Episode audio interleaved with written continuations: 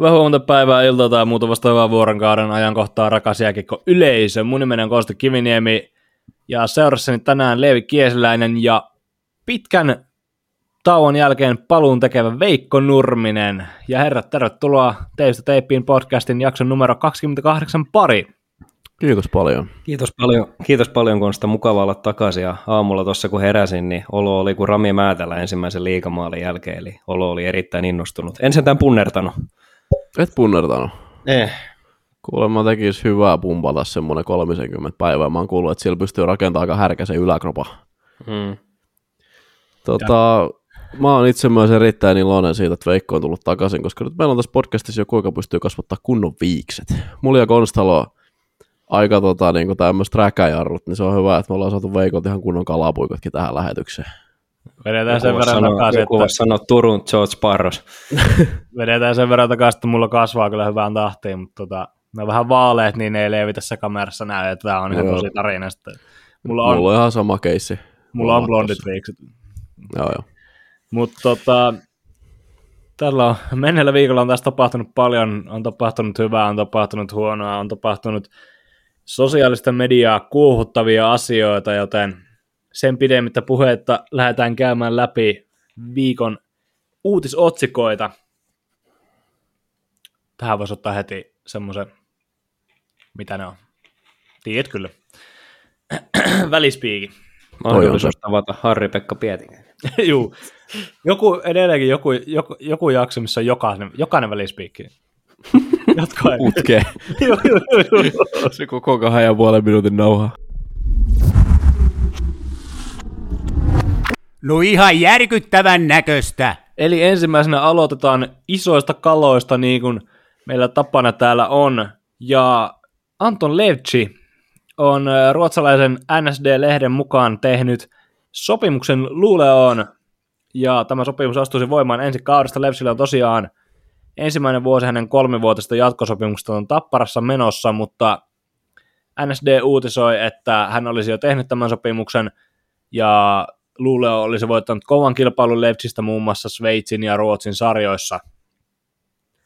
Ja NSD kertoo lähteiden mukaan, että leijonalegenda Mika Nieminen olisi sanonut äh, Leipzille, että kannattaa siirtyä Luuleaan, sillä Leipzig on naimisissa Niemisen veljen tytön kanssa, ja he olivat tutustuneet jo kauan aikaa sitten, että siinä on mielenkiintoinen siirtotarinakin taustalla, mutta kun puretaan tätä siirtoa jääkiekollista syistä, niin ensinnäkin tämähän on, mikäli sikäli paikkaansa pitää, niin ensinnäkin erittäin iso siirtouutinen, kenties koko kauden kovin, yksi kovimmista liigan yksi parhaista pelaajista lähtee ensimmäisen sopimusvuotensa jälkeen länsinaapuriin. Leevi, mitä tunteita tämä herättää susta tämä mahdollinen siirto?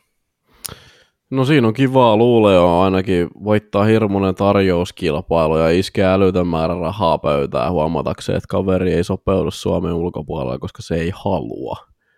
Et tota, Leftsihän ei, mehän tiedetään, että Lefchi ei ruotsia puhu, eikä se puhu myöskään englantia. Niin tota, tommoseen, ja sitten kun, kun sieltä silloin Pohjois-Amerikasta palattua kysyttiin, että mikä homma sen Englannin kanssa nyt oikein oli, niin kaveri sanoi, että kun on Suomi ja Venäjä valmiiksi päässä, niin ei mahdu. Niin tota, ellei tämä asenne muutu hyvin nopeasti Lefchiltä, niin eiköhän se aika äkkiä tuu sit ihan Ruotsistakin jopa maitojunan kanssa takaisin. Et, joo, hetkeksi ehkä menetetään Lefchi Ruotsiin, mutta en mä nyt näe, että se ihan hirveän kauan siellä viihtyy ennen kuin se taas sitten pelaa tapparassa. Tuossa on toki sitten, mikä tietysti oli myös Floridassa, mutta hän pelasi suurimman osa ajasta AHL, että siellä on Luleossa kyllä suomalaista, suomalaisia pelaajia ja valmennusryhmässäkin taisi olla suomalainen valmentaja, mutta kyllähän tuo kaiken kaikkiaan ei ole ideaali ympäristö. Ja silloin kun ajateltiin viime keväänä, että kun tämä Levchin kolmenvuotinen sopimus tuli julki, niin ajateltiin, että hän halusi sitoutua tapparaan, että se on semmoinen niin sanottu safe space, ja se on tuttu ympäristö, hän pärjää suomen kielellä tapparassa varsin hyvin, ja tota, tietysti on siellä pitkään pelannut, niin tuntuu vähän oudolta, että hän niin lähtisi kuitenkin ensimmäisen vuoden jälkeen koittaa jälleen siipiä ulkomailla. Veikko, näetkö sä tässä, jaatko sä Leevin näkemyksen tässä, että maitojuna lähtee asemalta jo mahdollisesti hyvin pian? En mä usko siihen. Kyllä mä nyt odotan, että tuota siirtoa on kuitenkin aika tarkkaan mietitty, että ei ole mistään hetken mielijohteesta tehty sopimusta Ruotsiin. Ja kyllä mä nyt uskon, että Lefsi siellä sen ainakin ensi kauden pelaaja. Niin kuin sanoit tuossa, niin Luuleassa on ollut hyvä suomalaisedustus viime vuosina, niin varmasti saa henkistä tukea sitä kautta. Ja sitten jos lähtee tyttöystävää ja on siellä vähän muutakin tuttuja, niin varmasti helpottaa sitä sopeutumista. Ja kuten tiedetään, niin Luuleosta pääsee aika nopeasti ilmeisesti myös Suomen puolelle. Että sitten jos tulee nopea koti-ikävä, niin pääsee Suomen kamaralle nopeasti, niin mä uskon, että tämä menee kyllä ihan hyvin tämä siirto. Juu, siitähän on luulevasti tunnetusti erittäin lyhyt matka raja yli takaisin tänne, tänne puolelle maailmaa, mutta kaiken kaikkiaan, miten te näette tämän Levtsin lähdön Tapparan kannalta? Totta kai tiedetään, millainen vaikutus Anton Levtsillä on Tapparaan, ja varmasti, että on, on mietitty, Tapparakin on miettinyt joukkojen rakentamista jo pitkälle, sillä Levtsi on lukittu tähän kolmevuotisen sopimuksensa – runko, rungon kenties tärkeimpänä palasena. Levi, miten sä näet Tapparan kannalta nyt tämän siirron? Millaisen loven Anton Levtsi jättää? No ainakin mä näen hyvin selkeästi nyt sen, että minkä takia tai mistä kaivettiin rahaa Taapelille. Taapeli räsäsen kahden ja puolen tuhannen, tuhannen vuosipalkkaan sitä tuossa mietittiin silloin jaksossa, mutta siis ainakin jää nyt sitten resursseja käytettäväksi, ja jää resursseja käytettäväksi luultavasti johonkin aika kovankin luokan pelimieheen. Et sehän olisi hienoa, jos saisin, jos saisin itse piirillä pilvilinoja tässä, niin tota, Kämpperillä jatkosopimus, ja sitten tämä, oliko siinä nyt sitten Celarikki ja ketäs muita, muita tässä oli tässä Lexandin ketjussa sitten, nyt pitäisi varmaan muistaa ne nimet ulkoa, kun tästä lähdin kerran haaveilemaan, mutta Lexandissa tämä Kämperin ketju oli pari vuotta kasassa, ja tota, teki kovaa tuhoa siellä, niin nämä pelimiehet olisi erittäin hienoa saada liikaa. En tiedä, onko mahdollista, luultavasti ei, mutta että kyllä siihen joku aika kova seppä luultavasti tulee ja aika mielenkiintoinen pelaaja myös tilalle. Mites kun mietitään, tekeekö tämä, no tyhmää ehkä sinänsä puhua pelaajasta, kuka on vielä alle 30, mutta tekeekö tämä Levchin, mietitään tapparalla nimenomaan, tekeekö tämä Levchin öö, tappara perintöön niin sanotusti jonkinlaisen love, että tiedetään kuitenkin, että hän on kannattajan keskuudessa erittäin suosittu ja hän on pelannut pitkään seurassa ja pelannut ihan huippukausia seurassa, niin tuleeko tapparallekin semmoinen olo, että jos tämä niin uudestaan hylkää meitä ja tiedetään, että ei ole mitkään ideaalit lähtökohdat siellä uudessa seurassa, niin miten tappara kannattajat, tai miten te näette, että tappara kannattajat suhtautuu tähän? Niin kauan kun se ei liikan sisällä siirry, niin eiköhän se perintö pysy aika koskemattomana, että ei tuommoisilla nykyään enää SM Liigassa oikein ole merkitystä, kun vaihtuvuus on suurta ja pelaaja lappaa jatkuvasti ulkomaille ja eiköhän tappara yhteisökin sen ymmärrä, että Levchil kiinnostusta on jo varsinkin tiedetään noin SHL tilinauhat, että ne nyt on, on aika suuria, niin varsinkin jos on tämmöinen kova tarjouskilpailu, missä ollaan Sveitsiä sun muuta nokitettu, niin se voi olla sitten jo semmoinen, semmoinen tilinauha, että kuka tahansa muukin siinä organisaatiossa tai siinä fani, faniyhteisössä hyppäisi välittömästi, vaihtaisi paidan väriä ja logoa, jos tota, semmoinen tarjottaisiin, niin veikkaan, että tämä laskeutuu kyllä ihan hyvin. Se on muuten hienoa, sehän puolesta Levsille tulee ihan kotoisa olo, koska tiedätte, että ennen Tapparan pelejä näillä on tämä Tappara chantti, mikä on, onko ACDCin TNTihin sovellettu, niin sehän on suoraan luuleolta pöllitty. Niin sehän on ihan kotoisat oltavat siellä. Palataan takaisin asiaan ja mennään eteenpäin. Siirrytään vähän ylemmäs Suomen kartalle ja Suomen Ateenaan. Nimittäin Jyp tiedotti viime viikolla videossa sosiaalisen median alustoillaan, että Jero Turkulainen on käyttänyt sopimuksessaan ollen ulkomaan option ja siirtyy ensi kaudeksi Sveitsiin HC Ajojeen, sanoin varmasti nimen väärin, ja siitä voi jättää palauttaa osoitteeseen teipistä teippiin at gmail.com.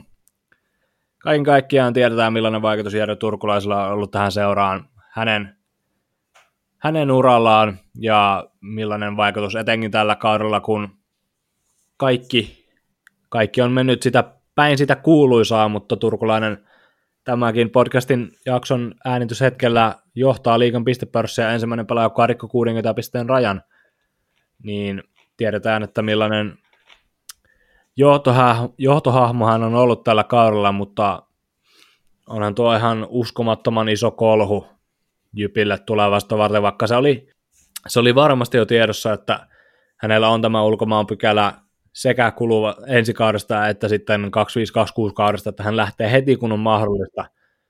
mutta onhan tuo silti Jypillä ihan uskomattoman iso, iso lovi tulevaisuuteen ja kyllähän tuossa tietynlainen, tietynlainen sydänsuru Jyväskylässä on ilmeisesti ainakin jatkojen keskustelupalstan tietojen mukaan tehty jo, koska hän on kuitenkin ollut niin iso hahmo tässä uralla on pelannut monta kautta ja on monen otteeseen ollut huut vienyt miestä Mikkeliä vaikka minne, mutta hän on aina tehnyt jatkosopimuksen ja halusi jäädä vielä kuluvaksi kaudeksi seuraan ja pelata satavuotisjuhlakauden loppuun ja johtaa joukkojen pudotuspelitaistelussa.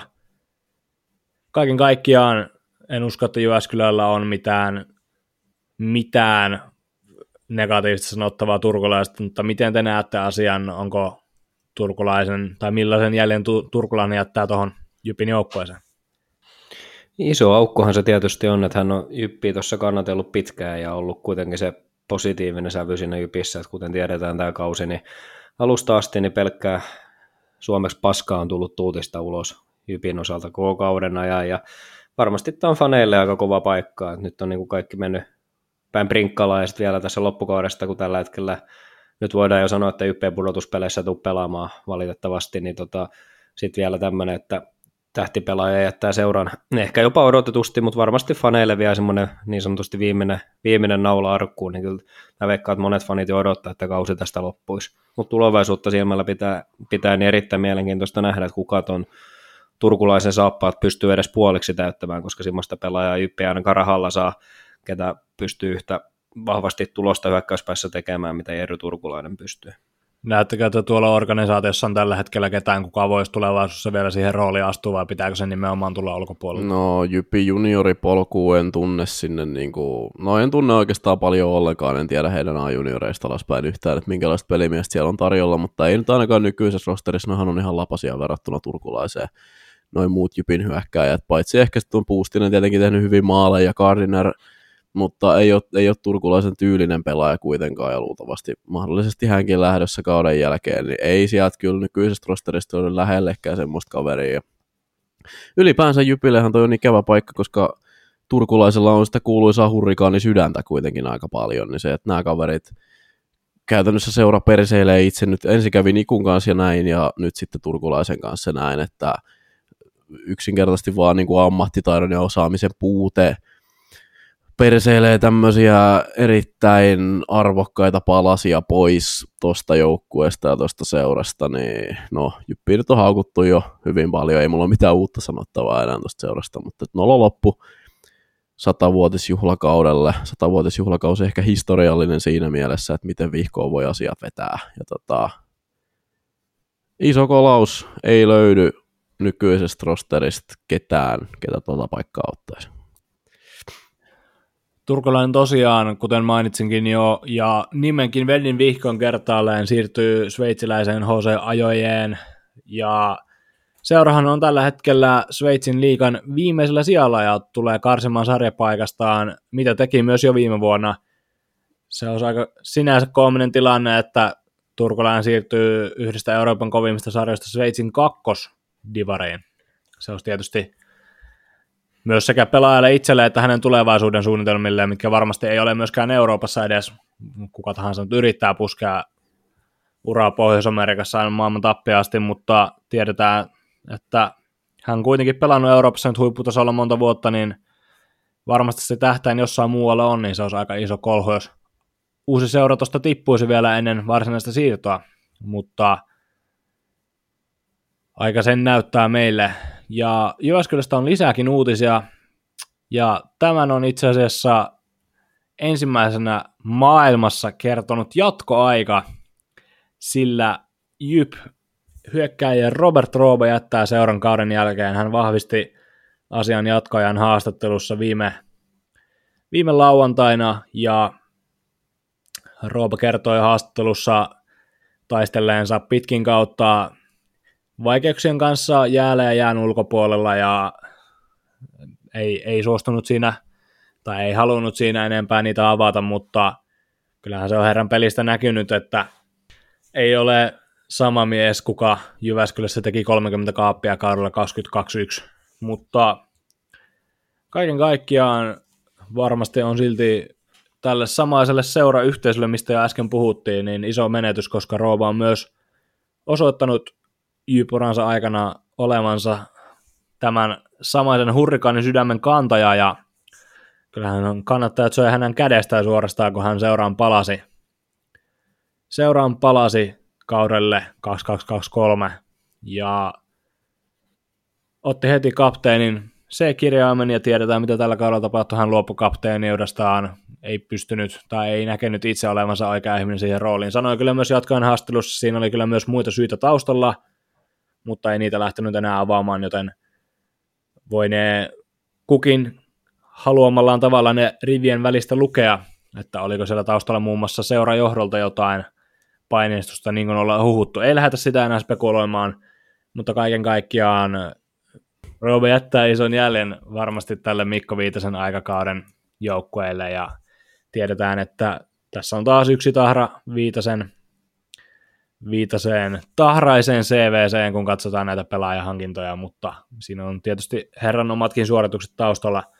Roobe ei suostunut vielä uutta osoitetaan paljastamaan, mutta yksi mahdollinen olisi tietysti Kiekko Espoo, mistä hän, minkä edeltäjästä hän alun perinkin Jyväskylään siirtyi edellisen seuran mentyä konkurssiin, mutta näkisittekö Robert Rooban Kiekko Espoossa ensi kaudella? No olisin nähnyt, mutta sen jälkeen kun luin ton sun Konsta hyvän tekemän haastattelun, niin en kyllä enää siihen usko. Että, tota, ja satuin vielä kuulemaan siinä, olin siinä sun vieressä, kun haastattelit Roobaa, niin satuin myös kuulemaan jotain muutakin lauseita, niin vähän kyllä tuli semmoinen olo, että taitaa liikaura olla kokonaan ohi. En tiedä, millainen fiilis sulle jäi, mutta mulle tuli semmoinen olo, että tuskin Kiekko Espoossa pelaa ensi kaudella. No siis joo, sanotaanko se, että Roobo kyllä puhuu haastattelun aikana parinkin otteeseen siitä, että tässä sarjassa pelaaminen on ollut kunnia-asia, eikä se ole ollut mikään itsestäänselvyys hänelle ikinä, etenkään virolaisena pelaajana. Ja sanotaanko, että siinäkin on hyvin paljon rivien välissä luettavaa. Voisin kuvitella, että mies tietää itse jo seuraava osoitteeseen, mutta ei sitä lähtenyt enempää valottamaan, mutta ihan mahdollista se kyllä on, että ei liikassa enää ensi kaudella pelaa. Ah, mä luulen, että jotain puhumassa. en, mä, mä hämäsin vaan. Kuuntelijoille, tiedätkö jo video tässä, niin mä siis tein silleen, että mä äsken mä loikoilin oikein, oikein tota, mukavasti tässä mun tuolissani, joka on muuten puoliksi rikki. Tää on tämä tuoli on tämmöinen, että tässä on niinku kahden käsinojan varassa on tämä selkämys ja toi toinen käsinoja on poikki tuolta alhaalta, mutta oikein lokoisesti tässä makoilin ja sitten nousin tuohon mikrofonin ääreen ja, ääreen ja vedin henkiä syvään. Öö, niin Konsta meni ihan tähän mun vippuun. Konsta, tiedän, että sulla on, öö, mitähän mä nyt sanoisin, no sulla on taustaa Jyväskylästä, sä oot siellä pitkään asunut ja ollut ja kasvanut ja elänyt ja oot myös vahvasti tietenkin siinä ihan jypin, jypin liepeillä ollut, niin tota, mä kysyn sut vähän tämmöisen niin kuin,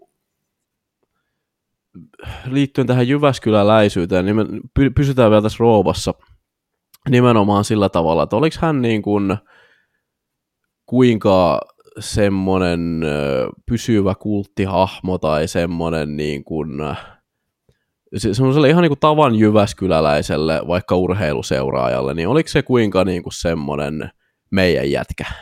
No sanotaan, että se rooli kehittyy aika lailla siinä hänen, hänen tota, Jyp-taipalensa aikana, mitä vahvisti aika huomattavan paljon tämä 30 maalin kausi. Ennenhän sitä Rooba oli pitkälti, häntä pidettiin semmoisena voimahyökkäin, mitä hän oikeastaan olikin, että pelasi enemmän tota, bottom 6 minuuttia ja kaiken kaikkiaan on aina ollut pidetty, on pelannut lujaa ja etenkin pelannut logolle ja kliseisestikin sanottuna, mutta on ollut kyllä itse aina osoittanut olevansa seuramies ja nauttinut Jyväskylässä pelaamista, niin kyllähän kannattaa siinä vähän omakseen ottanut.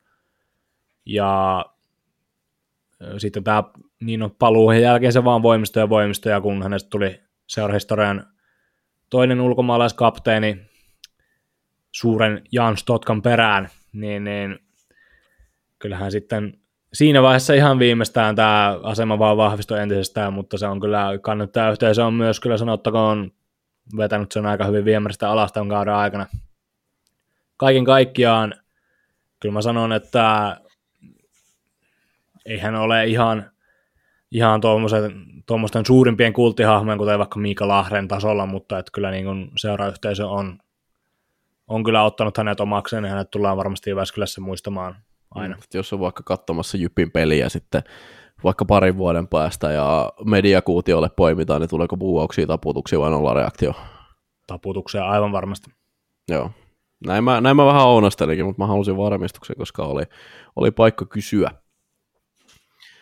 Joo, ehdottomasti kyllä taputuksia tulee ja kannattaa yhteisö on nyt jo osoittanut muun muassa nimenomaan vaikka jatkojen keskustelupalstalla, niin ääni on muuttunut aivan täysin kellossa tämän varmistuksen jälkeen. Ja mieshän toki sitten itse, itse kävi haastattelusta seurata haastattelun julkaisupäivänä kävi pudottamassa seurahistorian ensimmäisen Gordy Howe Hattrickin, joka sitten lopulta kyseenalaisen tuomaripäätöksen takia vedettiin pois, koska hän ei tosiaan tästä tappeluun femmaa saanut. Ja Gordy Howe hän tämä viiden minuutin tappelu on, tai tappelurangaistus on niin sanotusti pakollinen, mutta joka tapauksessa maalisyöttö ja pikkukäsirysy siellä oli sitten siinä päivänä. Mutta mennään eteenpäin, käydään muutama tämmöinen sähköpohjainen uutinen läpi. Ensinnäkin pari jatkosopimusta. Joni Tuulola solmi jatkosopimuksen Tapparan kanssa. Jatkosopimus kattaa ensi kauden ja tämä so, jul, sopimus julkaistiin Tappara S-ottelun viime viikon lauantaina. Tuulola on tällä kaudella pelannut 50 runkosarjan ottelua tehoin 3 plus 10, ja tiedetään millainen vaikutus hänellä on ollut seuran tässä voittamisen kulttuurin aikakaudella niin sanotusti jälleen kerran yksi klisee sieltä tähän jaksoon jo, mutta hän on voittanut tapparassa kaiken mahdollisen ja runkoa, runkoa ajatellen varmasti ihan tärkeä osa, ei tietenkään tule mitään top kaksi minuuttia nauttimaan, mutta että on syvyyspelaajana varmasti ihan käytettävässä roolissa vielä ja niin kuin sanoin, niin tuo sitä niin sanottua voittamisen kulttuuria seuraa. Toinen jatkosopimusuutinen, Jukurit on lukinut lupaavan Topias Hynnisen kevääseen 26 ulottuvalla sopimuksella 18-vuotias hyökkääjä esiintynyt tällä kaudella 37 ottelussa tehoin 1 plus 7 ja Hynninen on tosiaan tällä kaudella murtautunut Jukurien organisaation pysyvästi. Hän siirtyi Mikkeliin viime kaudeksi Kalpasta ja on tällä kaudella sitten vakiinnuttanut paikkansa rosterissa ja kaikin puolin varsin lupaavan oloinen kaveri ja hän oli Tyrkyllä jopa U20-kisa joukkueeseen tuossa vuodenvaihteen tienolla jäi lopulta sitten kisakoneesta ulos. Hän on tulevana kesänä varaus kelpoinen ja varmasti tullaan hänen nimi kuulemaan, sanotaanko ensimmäisen neljän kierroksen aikana. Mä en kyllä haastaa varmaan mikä hänen varausosakkeensa oikeasti on, mutta heitinpä tuommoisen arvion tuosta nyt täällä, kun ei mitään ammattimaisesti osata tehdä. Hynninen kommentoi tätä jatkosopimusta Jukurien tiedotteessa näin, että täällä olen päässyt pelaamaan todella paljon eteenpäin ja erityisesti viime hokin fysiikkareinit ovat olleet isossa roolissa kehitykseni kannalta.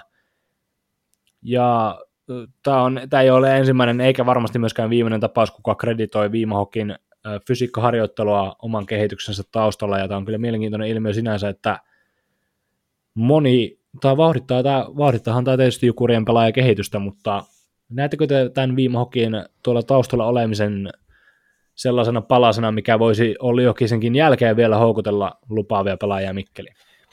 Ihan varmasti, ja mä nyt uskoisin, että moni muukin seura ehkä tähän tarttuu tässä, tai ihmettelee, että miksi muut ei ole tätä sitten. En ole nyt jokaisen seuraan perehtynyt, että kuka näitä palveluksia, heidän palveluksia käyttää, mutta luulisin, että olisi varsinkin tämän kauden jälkeen, kun tulokset on aika kovia, että Jukurit pelaa kuitenkin, vaikka viime aikoina ovat tuloksellisesti ja pelillisesti flopanneet aika pahasti, niin pelaavat kuitenkin vauhdikasta jääkiekkoa ja siellä on hyvä kuntopohja joukkueella ja pelaajat ovat ottaneet isoja kehitysaskelia, niin varmasti myös moni muu liikaseura miettii, että olisiko tota, meillä jotain tarvetta viimahokkeja. Joo, ja Viimallahan on mun käsityksen mukaan myös sitten taitovalmennusta erikseen, ja olisikohan nyt sitten hiljattain Jyppiin taitokoutsiksi siirtynyt J.P. Haataja ollut siellä. Tämä on saattanut olla ihan hatusta heitetty tieto, mutta, mutta tota, joo, Viima on, Viima on myös jatkoajan TikTokin ensimmäisiä tämmöisiä niin kuin, sanotaanko yhtiötilikavereita.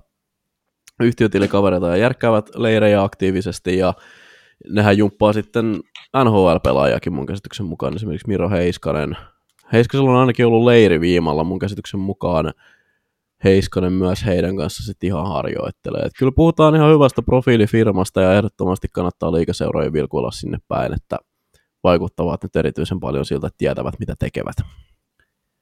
Kyllä vain pidetään, pidetään tätä merkillä, että miten tämä vaikuttaa Jukuren esimerkiksi tulevan kauden siirtopolitiikkaan ja tulevien kauden siirtopolitiikkaan, kun alkaa elämä Olli Jokisen jälkeen. Muutama sähkö vielä, ja hyvät herrat, Veikko sivusikin tätä jo. Rami Määttä, liiga-oran avausmaali torstaina kalpaa vastaan. Juman kautta se tapahtui vihdoin. 180 ottelua melkein kärkäsi mies pelata. 177 tarkka. Sa- Sanoinkin melkein, no hyvä, että tarkensit vielä. Kyllä Rami Määttä, liiga avausmaali ja heti ensimmäisenä se oleellisin kysymys, paljonko annetaan sakkoa tuuletuksesta? ei mitään. Jos, Ei mitään. jos noin Oikea paljon, että jos voitaisiin jopa, jos, jos sakoissa olisi tämmöinen palautus, veropalautustyylinen systeemi, niin voitaisiin antaa jopa palautuksia siitä. Et mä että sano, mä itse asiassa tota, kuuntelin, kun mä pikkusen tein, tein pohjaa tähän silti, en pystynyt olemaan äh, päästämättä tavoistani, vaikka tänään hostina olekaan, niin vähän tein pohjatöitä jaksoa, niin kuuntelin tuon urheilukästi haastattelun, ja tota, mä että sanon siinä, että kun hän tiesi, että hänellä kerrankin on se valokeila, niin nyt otetaan sitten kaikki irti. Ja ihan tietoisesti lähti siitä sitten puppaamaan vielä. Mutta mä tästä mun on sanottava se, että mä ihailen hänen kykyään, se, niin kuin, että miten hyvin hän on kuitenkin osannut tavallaan huumorilla suhtautua tähän juttuun, koska ihan varmasti syönyt miestä aika rotalailla se, että sä oot 177 matsia pelannut, etkä ole skorannut vielä kertaakaan, niin se, että hän on kuitenkin osannut, osannut ottaa tähän flowhun kiinni ja suhtautunut tosi sillain niin kuin hyvä pilke silmäkulmassa tähän, tähän vitsiin, koska mä tälle hän ei ole naurettu sen takia, että hän olisi huono pelaaja. Mm. Et sille, sille ei todellakaan ole naurettu sen takia, että kattokaa toi on niin paska, että se ei pysty tekemään maalia, vaan se erikoisuus on tullut nimenomaan siitä, että kyseessä on kuitenkin laadukas pelaaja, hyvä pakki. Se, että se ei ole vieläkään kihahtanut. Niin mä ajattelin, että täytyy nostaa hattua just nimenomaan sit kypsyydestä, että miten niin kuin hyvin hän on osannut, tota, osannut suhtautua tähän meemiin, mikä tästä maalittomuudesta on tullut. Kyllä, ja tämä oli sen verran upea urheiluhetki, niin kyllä meikäläinen ainakin sit tulevassa urheilukaalassa, kun mietitään, että mikä on vuoden sykähdyttävi urheiluhetki, niin kyllä ainakin mä äänestän tätä Rami Määtän maalia. Ja kaiken lisäksi johtajalla on vielä niin hieno lempinimi kuin Rambo, niin toi on aika täydellinen, täydellinen yhdistelmä. Mutta ei sitten mä kattelin, tota, oliko nyt sitten lauantaina, kun S matkusti Tampereelle Tapparan vieraaksi ja jäin seuraamaan tätä klassista, että tuliko tämä ketsuppipullo-efekti, mutta ei valitettavasti vielä ainakaan tullut. Eikä sunnuntainakaan reppu heilunut Määtän toimesta. Ilmeisesti alkulämmössä oli muutama kihaus huhujen mukaan tehty, mutta ei ainakaan vielä siirtynyt sitten heti tuonne kentälle, mutta oli kyllä hieno hetki ja just niin kuin jossain studiossa käytiin läpi, niin kun Lässät sai siitä maalista virtaa, niin koko joukko otti sen myös hienosti vastaan. Ja, mutta kyllä mä vähän miettisin, että siellä kalpassakin ehkä kulkomaalaispelaaja, ei anteeksi, mitäs vastaan se tuli se Määtän Lekkas. tota? Alkaa Niin, Joo, kalpa, lekkas, mä lekkas. voisin kuvitella, että ehkä siellä kalpan vaihtoehtossa joku ulkomaalaispelaaja, mikä ei tiedä että maalin taustoja, niin saattoi ehkä katsoa hieman, että mitä helvettiä täällä pitää tapahtua. kaveri, On se painaa, kyllä- kaveri painaa kunniakerrosta, niin siellä joku Matias Kantneri varmaan, millä ei ole hajuakaan kuka tämä äijä se on, niin kattonut ehkä hieman oudosti. näin, näin täällä. Olisi Joo. ehdottomasti halunnut nähdä vastikään Suomeen siirtyneen Logan Hutskoon reaktion tähän, kuka ei ainakaan sata varmasti ole voinut kuulla Rami Määtästä aiemmin, mutta hän oli valitettavasti sivussa. Kaiken kaikkiaan joo, oli kyllä se oli kalpavaihtoehtossa muutenkin semmoinen, sanotaanko, ei puolentoista tuhannen markan seteli ainakin ilmoilla, että siellä oltiin vähän, vähän ehkä korvensi vähän lisää tämä kavennusmaali, mutta tosiaan Veikko, niin kuin sanoit, niin S, S sa- sai tästä ihan hurjasti virtaa ja Juman kautta kääntiin 0-2 tappioasema vielä voittoa rankkareilla sitten ja totta kai heille pudotuspelikisan kannalta erittäin tärkeä voitto, mutta Rami Määttä on nyt vihdoin naulannut liikauransa ensimmäisen avausmaalin. Ensimmäinen avausmaali.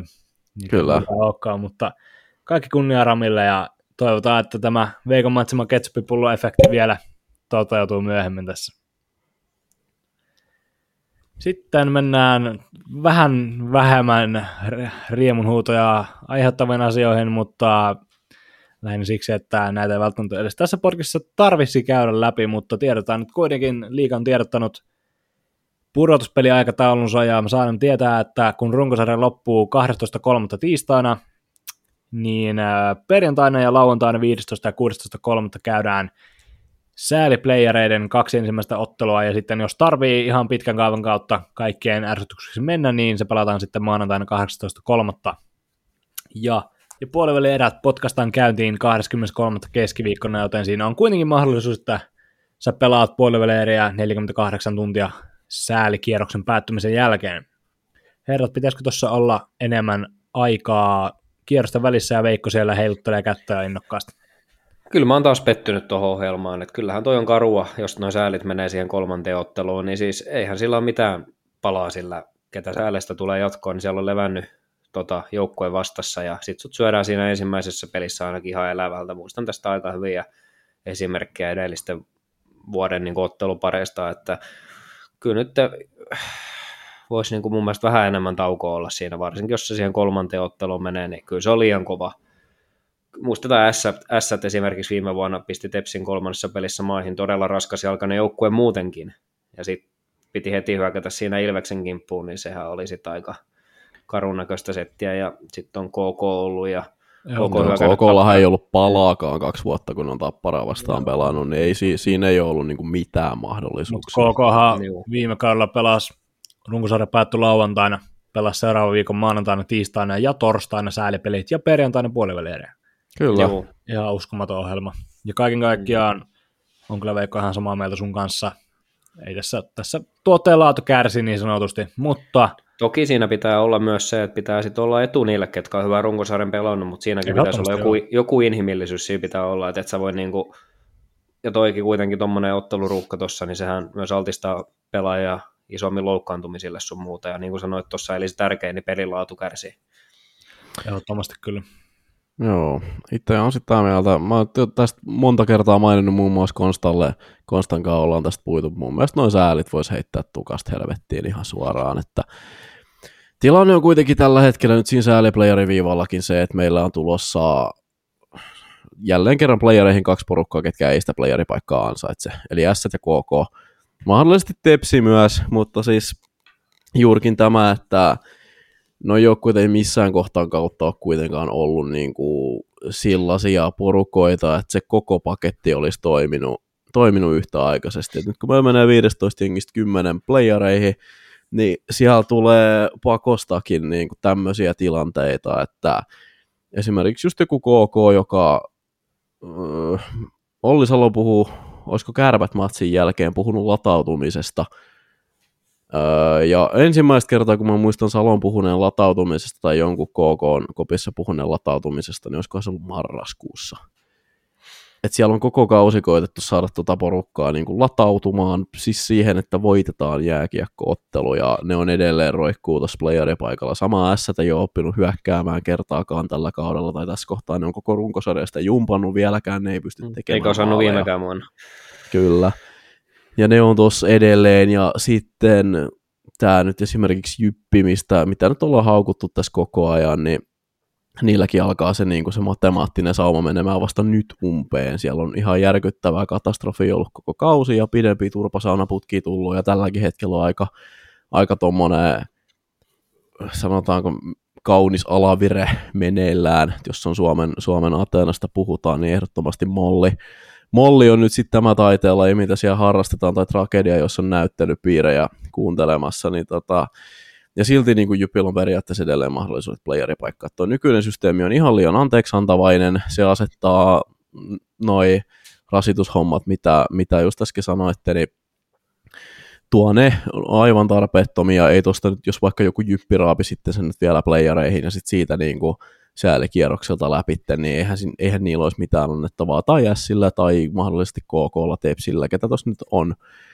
Ja sitten Näyttä, vielä se, että tota, ihan, kohta, ihan kohta mä vedän tämän mun räntin loppuun, mutta et ihan se, että, että kun meillä nyt on sarja, missä on playereissa jengejä, jotka ei saa niin kuin, toimivaa kokonaisuutta kasaan 60 matsin aikana. Et jos sen halkasis oma, oma ehdotukseni on, että sen halkaisi suoraan kahdeksaan joukkueeseen, jotka lähtis välittömästi vetämään sitten seitsemän ottelusarjoja, niin tultaisiin ehkä tilanteeseen, että meillä on niin kuin kahdeksan joukkuetta, ketkä on tasoltaan oikeasti semmoisia, että ne ansaitsisi pelata tuolla playereissa, että meillä olisi kahdeksan hyvää joukkuetta siellä, eikä paria sellaista, ketkä on päässyt niin kuin ainoastaan sarjajärjestelmän takia kevään peleihin, mutta Niin, mun piti tähän väliin heittää, että Korsta ja Leevi, niin näettekö tällä hetkellä, että yksikään mahdollinen sääli joukkue pystyy haastamaan tai jopa voittamaan Tampparaa tai Ilvestä? ei. En. Ei, asia, ei asia missään- harvinaisesti. Ne, Mä ei samaa missään mieltä, Mä oon tapauksessa. ihan samaa mieltä. Ne. Materiaalin puolesta ehkä voisi jotenkin pystyä horjuttamaan, ehkä joku, Ei, mutta ei. tota, ei, just toikin, toikin niin kuin, mitä me ollaan nyt esimerkiksi tuosta KKsta, KKsta nähty, niin heillä kun näitä kolmen matsin viikkoja ollut, niin siellä se rengas puhkee viimeistään siinä kolmannen pelin ensimmäisessä erässä. Et siinä, siinä kohtaa se on sitten valmis tuolla joukkueella. Ja tota, sama nyt sitten, ihan nyt jos katsotaan tässä viime aikojen nässiäkin, katsotaan vaikka tuon Tepsi-pelin nässiä, okei sieltä sattuu yksi hyvä tapparapeli väliin, mutta tota, sekin, sekin tappara voitti, niin tota, siinä on siis mahdollinen playoff-joukkue on se, mitä ollaan tässä nyt nähty. Ja niin kuin, ei, asian ei pitäisi näin yksinkertaisesti olla. Veit tämmöisen neljän minuutin puheenvuorossa aikana multa kolme ohjelmaa mun jaksokäsikirjoituksesta. Kiitos. Ole hyvä. Playereiden loppurakenne jatkuu niin, että mahdolliset seiskapelit pelataan tiistaina toinen neljättä ja keskiviikkona kolmas neljättä ja semifinaalit jatkuu lauantaina kuudes neljättä. Viimeisin mahdollinen ajankohta semifinaaliottelulle on 18.4. torstaina ja sitten finaalit voisi jatkua jo saman viikon lauantaina 24. ja viimeinen mahdollinen ajankohta Game 7 finaaleissa on lauantai 4.5. Eli tiedottaa kyllä myös, että ottelusarjan alkamisajankohdat voivat muuttua, mikäli ottelusarjan aikaisempi aloittaminen tulee mahdolliseksi. Mutta aika sen näyttää. Kaiken kaikkiaan player-ohjelma on nyt selvillä ja sitä ollaan puitu, joten käydään seuraavaksi vähän ennätystehtaalla. Sportin Atro Leppänen on tehnyt uuden tulokasennätyksen. Hän on laukunut kauden 12 maalinsa menneellä viikolla ja hänestä tuli eniten maaleja tulokaspuolustajana tehnyt pelaaja. Ja ohitti Otso Rantakarin Espoon Bluesista kaudella 14-15, joka teki 56 otteluun 11 maalia. Leppänen on nyt pelannut 50 ottelua, korjataan 51 ottelua ja 12 maalia ja tiedetään millainen Atro Leppäsen tarina on ollut ja tiedetään missä hän on jo tällä kaudella käynyt, mutta heittäkääs tämmöinen ihan vaikka kouluarvoisena Atro Leppäsen tulokaskaudesta. No, kyllähän se erittäin hyvän, hyvän arvosanan ansaitsee. Et mä en tiedä, mihin, mä en anna kymppiä, koska mä en tiedä, mikä voisi olla täydellinen kausi, mutta tota, sieltä tuli kuitenkin ennätystä ja sieltä, no vitut, annetaan kymppi. Sieltä tuli kuitenkin maajoukkuepaikka. Äijä nousi suoraan mestiksestä liigaa ja tuli tota, maajoukkuepaikkaa ja tuli ennätystä ja kaikkea, niin annetaan kymppi Atro Leppäselle. Onko Veikolla eriävä mielipide? Vaikea tuossa on eri mieltä olla, mutta en mä nyt ihan kymppiä anna, että annetaan semmoinen vahva 9 plussa. Aina on parantamisen varaa, sanotaan yhdeksän puoli. Sitten lisää iloisia uutisia. Liigan vihdoin avannut silmänsä ja poistanut mandaattipaikat U20 SM-sarjasta, joka tarkoittaa lyhyesti ja kiteyttynä sitä, että liigajoukkueiden U20-joukkueet eivät enää ole turvassa sarjatason tippumiselta tai sarjatasolta tippumiselta U20 SM-sarjassa. Ihan lyhyesti, onko teillä, herääkö teillä mitään mielipiteitä tästä? Tiedetään, että tämä on kuitenkin asia, joka voi vähän elvyttää tota hitaasti, eikä välttämättä edes niin hitaasti kuoleva U20-sarja. Päätös oli ehdottomasti oikea. Noin mandaattipaikat on ehkä surullisinta, naurettavinta, vihastuttavinta, mitä mä olen tässä lähiaikoina nähnyt. Toi on junioriurheilun kannalta aivan karmea, että tommosia missään kohtaan edes oli. Mehän, tai sanotaan että me ei tiedetä välttämättä, mutta se on helppo päätellä, miksi ne, miksi ne tota, lanseerattiin, eli kyseessä tietenkin se, että siinä kohtaa, kun, kun sitä omaa junnupolkua pitkin tulee joku lupaava juniori joukkueeseen, ja sitten se lähtee siitä vaikka NHL, niin sehän on liikaseurojen mittapulla erittäin, erittäin mukava raha, mikä sitten sit liikajengille tulee, niin tästä on aika helppo, helppo sitten päätellä, että minkä takia tämmöisiä mandaattipaikkoja sinne on kirjoiteltu, koska totta kai tuommoinen takaa sitten öö, sen, että kun se joku lupaava junnu miettii, että pelaanko mä nyt vaikka Forssassa vai siirrynkö mä tästä ensi kaudeksi HPK, niin aika todennäköisesti se siirtyy sitten sinne HPK. Tämä nyt siis vaan esimerkki seurana tämä HPK erikseen nostettuna.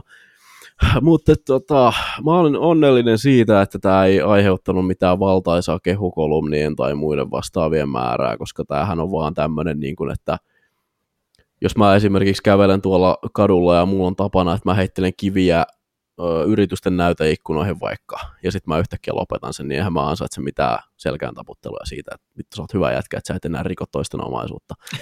niin tota, mä oon erittäin ylpeä siitä, että tämä myös osattiin ottaa sillä tavalla, että, niinku, että tästä ei nyt tullut mitään valtavaa ylistysryöppyä tuonne liiga- ja jääkiekkoliiton suuntaan, koska toihan on siis aivan uskomattoman paskaratkaisu ihan suoraan. Ja tota, se tajuttiin nyt lopettaa ennemmin kuin myöhemmin, mikä on hienoa. Toi ei mun käsityksen mukaan ihan hirveän monta vuotta ehtinyt olla, olla voimassa. Voin toki olla väärässäkin, koska en ole, en ole Junnu jääkiekon asiantuntija millään mittarilla, mutta hyvä nyt, että tämä ihme kikkailu on vihdoinkin saatu lopetettua, Veikko. Joo, kyllähän taas pitänyt aikaisemmin tehdä tämä päätös, ja tuossa on keskustellut muutaman ihmisen kanssa tässä vuosien varrella tuosta A-nuorten U20-sarjasta, niin tosi moni on sanonut, että taso on laskenut räjähdysmäisesti, ja kaikki, oiko nyt viime kauden, en nyt muista sitä numeroa taas ulkona, mutta pistepörssin top 20, niin varmaan 70 prosenttia siirtyi mestikseen tai jotain vastaavaa, että kyllähän se sarja on ollut jo pitkään aika, aika kuollut, ja moni valmentaja siitä on ollut vähän niin kuin vihanen, että niitä pelaajia revitään sitten vähän joka suuntiin, että et sä pysty siellä niin kuin tämmöisiä, jos sanotaan valmennus haluaa vaikka yhtenäisiä ketjukoostumuksia, niin niitä ajunnuissa nykypäivänä aika vaikea tehdä, kun sut voidaan ajunnuna vetää yhtäkkiä siitä liikan mukaan tai vaikka mestikseen tai johonkin ties mihin yhteistyö seuraa, niin tota, se sarja on ollut kyllä huolestuttavassa asemassa jo pitkään ja toivotaan, että pikkuhiljaa niin kuin myös mestis, niin tulisi vähän aurinkoa sinne ja saataisiin sitä pelin ja pelaajien tasoa kehitettyä. Tämä on muuten kova veto, että hosti laittaa mikin pois päältä siksi aikaa, kun joku, joku sanoo mielipiteensä. Mä tein sen sen takia, että mulla kuuluu täällä taastomelyä milloin mistäkin. Aa, Mutta tota, joo, ehdottomasti on samaa mieltä teidän kanssa. Ja tämähän siis menee linjassa tämän liigan so-called avaamisen kanssa ensi kaudelle. Liiga pystyy hyvin markkinoimaan sitä, että poistimme sen sen takia. Mutta no, parempi myöhään kuin ei milloinkaan pätee myös tähän. Mutta siltä on kyllähän rangassa samaa mieltä, että tämä oli tyhmä päätös alun perinkään ja tästä olisi paljon aiemmin jo pitänyt hankkiutua eron. Käydään vielä suruutinen tässä läpi, valitettava suruutinen, mikä meidät eilen tavoitti, eilen eli sunnuntaina, maanantaina tätä jaksoa äänitetään. Kiimingin kiekkopoikkien kasvatti. Petri Koivisto on menehtynyt 37-vuotiaana, menehtyi tammikuussa 24 Oulussa, ja Oulun kärpät on muun muassa vahvistunut tämän, tämän tiedon Koiviston poismenosta Ilta-Sanomille, joka tästä ensimmäisenä raportoi. Koivisto muistetaan suomalaisesta kiekkokartalta aika hyvin, hän pelasi Kärpissä, oli Kärpissä luukkuvahtina ja pelasi kaudella 2008-2009 23 ottelua ja seuraavalla kaudella vielä 27 ottelua. Kärppien maalla ja 10-11 vielä Kärpissä, jonka jälkeen hän siirtyi Espoon Bluesiin, pelasi siellä vielä 22 ottelua, pelasi erittäin hyvillä tilastoilla vielä tuolla Bluesin sensaatiokaudella, kun he kalpan tiputtivat ensimmäisellä kierroksella pudotuspeleissä. Istui siellä sitten mm, penkillä Mikko Koskisen kakkosmaalivahtina, ja kaiken kaikkiaan Koivisto on pitkän uran Suomessa tehnyt, tai kerkesi tehdä kunniakkaan uran nuoresta iästään huolimatta. Hän lopetti tuohon 11-12 kauteen, ja sen jälkeen vähinään niin katosi julkisuudesta ja eilen tämä tieto tavoitti suomalaisen kiekkoyleisö, että hän on menehtynyt. Hänet muistetaan myös Tutosta kaudelta 2007-2008, jossa hän torjui Tutolle seurahistorian ensimmäisen ja tähänkin päivään mennessä ainoan Mestiksen mestaruuden ja Koivisto palkittiin Mestiksen maalivahtina, Mestiksen parhaana maalivahtina kauden päätteeksi ja Tuto kunnioittaa hänen ottelua, hänen muistaan ottelussa Kiekko Espoota vastaan, kun tämä jakso tulee julkisena päivänä 27. helmikuuta. Ja erittäin valitettava uutinen tietysti, ja taas jälleen kerran muistutus siitä, että muistakaa pitää huolta lähimmäisistänne ja rauha Petri Koiviston muistolla ja voimia ja surutyö hänen läheisilleen. Joo, käydään seuraavaksi kurinpitoa läpi ja menneellä viikolla on neljä tapausta tai neljä päätöstä tullut jo ja yksi, mitä puidaan tässä sitten kohta, mutta aloitetaan sieltä kiinnostavimmista. Ja Tampereella mennään Richard Grönborin vuorotus, mitä Leevin kanssa jo viime jaksossa käytiin läpi. Tiedätte varmasti kaikki, mistä on kyse tässä vaiheessa, ei tarvitse tausta enää sen suuremmin käydä läpi. Mutta tämä tapaus eteni kurinpitoon lopulta ja Grönborille tuomittiin 10 000 euron sakot epäasiallisesta käytöksestä tuomariston tai tuomarin johtajan suuntaan, joten tosiaan käydään se kuitenkin vielä läpi, että Richard Grönborg laukoi NTV-julkaisemalla 34 sekunnin videolla yhdeksän fuck you tai fuck sanaa Jyri Rönnin naamaan ja käski lopulta häntä painumaan sinne kuuluisaan. Mutta kaiken kaikkiaan uskomatonta käytöstä Grönborgilta ja täysin oikeutetut sakot, mutta kuten meillä on täällä tapana kysyä, niin menikö oikein plussaa, miinusta vai selän tapotuksia liikalle? Leevi. Öö, oliko näin, että laskit, että 1111 euroa per fuck oli tämän? Tota, Kyllä, se on juurikin joo, se on, se on, ne, on, ne on aika kalliita fakkeja. Et, tota, sanotaanko näin, itsekin olen kyseisen, kyseisen ilmauksen aika monta kertaa tokaissut eri kielellä, ja en ole euroakaan joutunut vielä maksamaan siitä, että on siinä mielessä mun mielestä aika hieno suoritus Grönporilta, että tosiaan yhdeksän, yhdeksän fakkia tai fakjuuta ja siihen sitten tota, 10 000 euroa sakot päälle, mutta et kyllä, mä, kyllä mä ihan allekirjoitan tämän, että toi on kuulemma aivan perseestä toi kaveri tuomari. No se nyt nähdään, että se on aivan perseestä tuomareita kohtaan se äijä. Mm. Ja siis ymmärrän kyllä sen, että tuomarit täytyy, kun meille, meillekin viimeksi tuli jonkun verran palautetta siitä, että, niinku, että että onko tuomarit niin kuin jotain pyhiä, pyhiä lehmiä, että niitä ei saa mitenkään kritisoida, niin tota, totta kai niitä saa kritisoida ja vastuu täytyy kantaa, mutta et, kritiikin ja fuck you, fuck you, fuck you, go to fucking hell, fuck off, fuck off, niin se on pikkuero. Siinä on pieni ero. Ja tota, öö, siis ihan ansaitut, ansaitut kymppitonnin sakot ja mun mielestä myös aika, aika ryhdikäs tämmöinen linjanveto kerrankin liikan kurinpidolta, että jotain ei katella. Että toi kymppitonni on tietenkin, Grönborg nyt varmasti on yksi liikan parhaiten palkatuista valmentajista, mutta valmentajien liiksassa on huomattavat erot liigan sisällä, niin kyllä mä voisin kuvitella, että toi pistää aika monen coachin miettimään, että siitä voi tosiaan noin kova sakko tulla.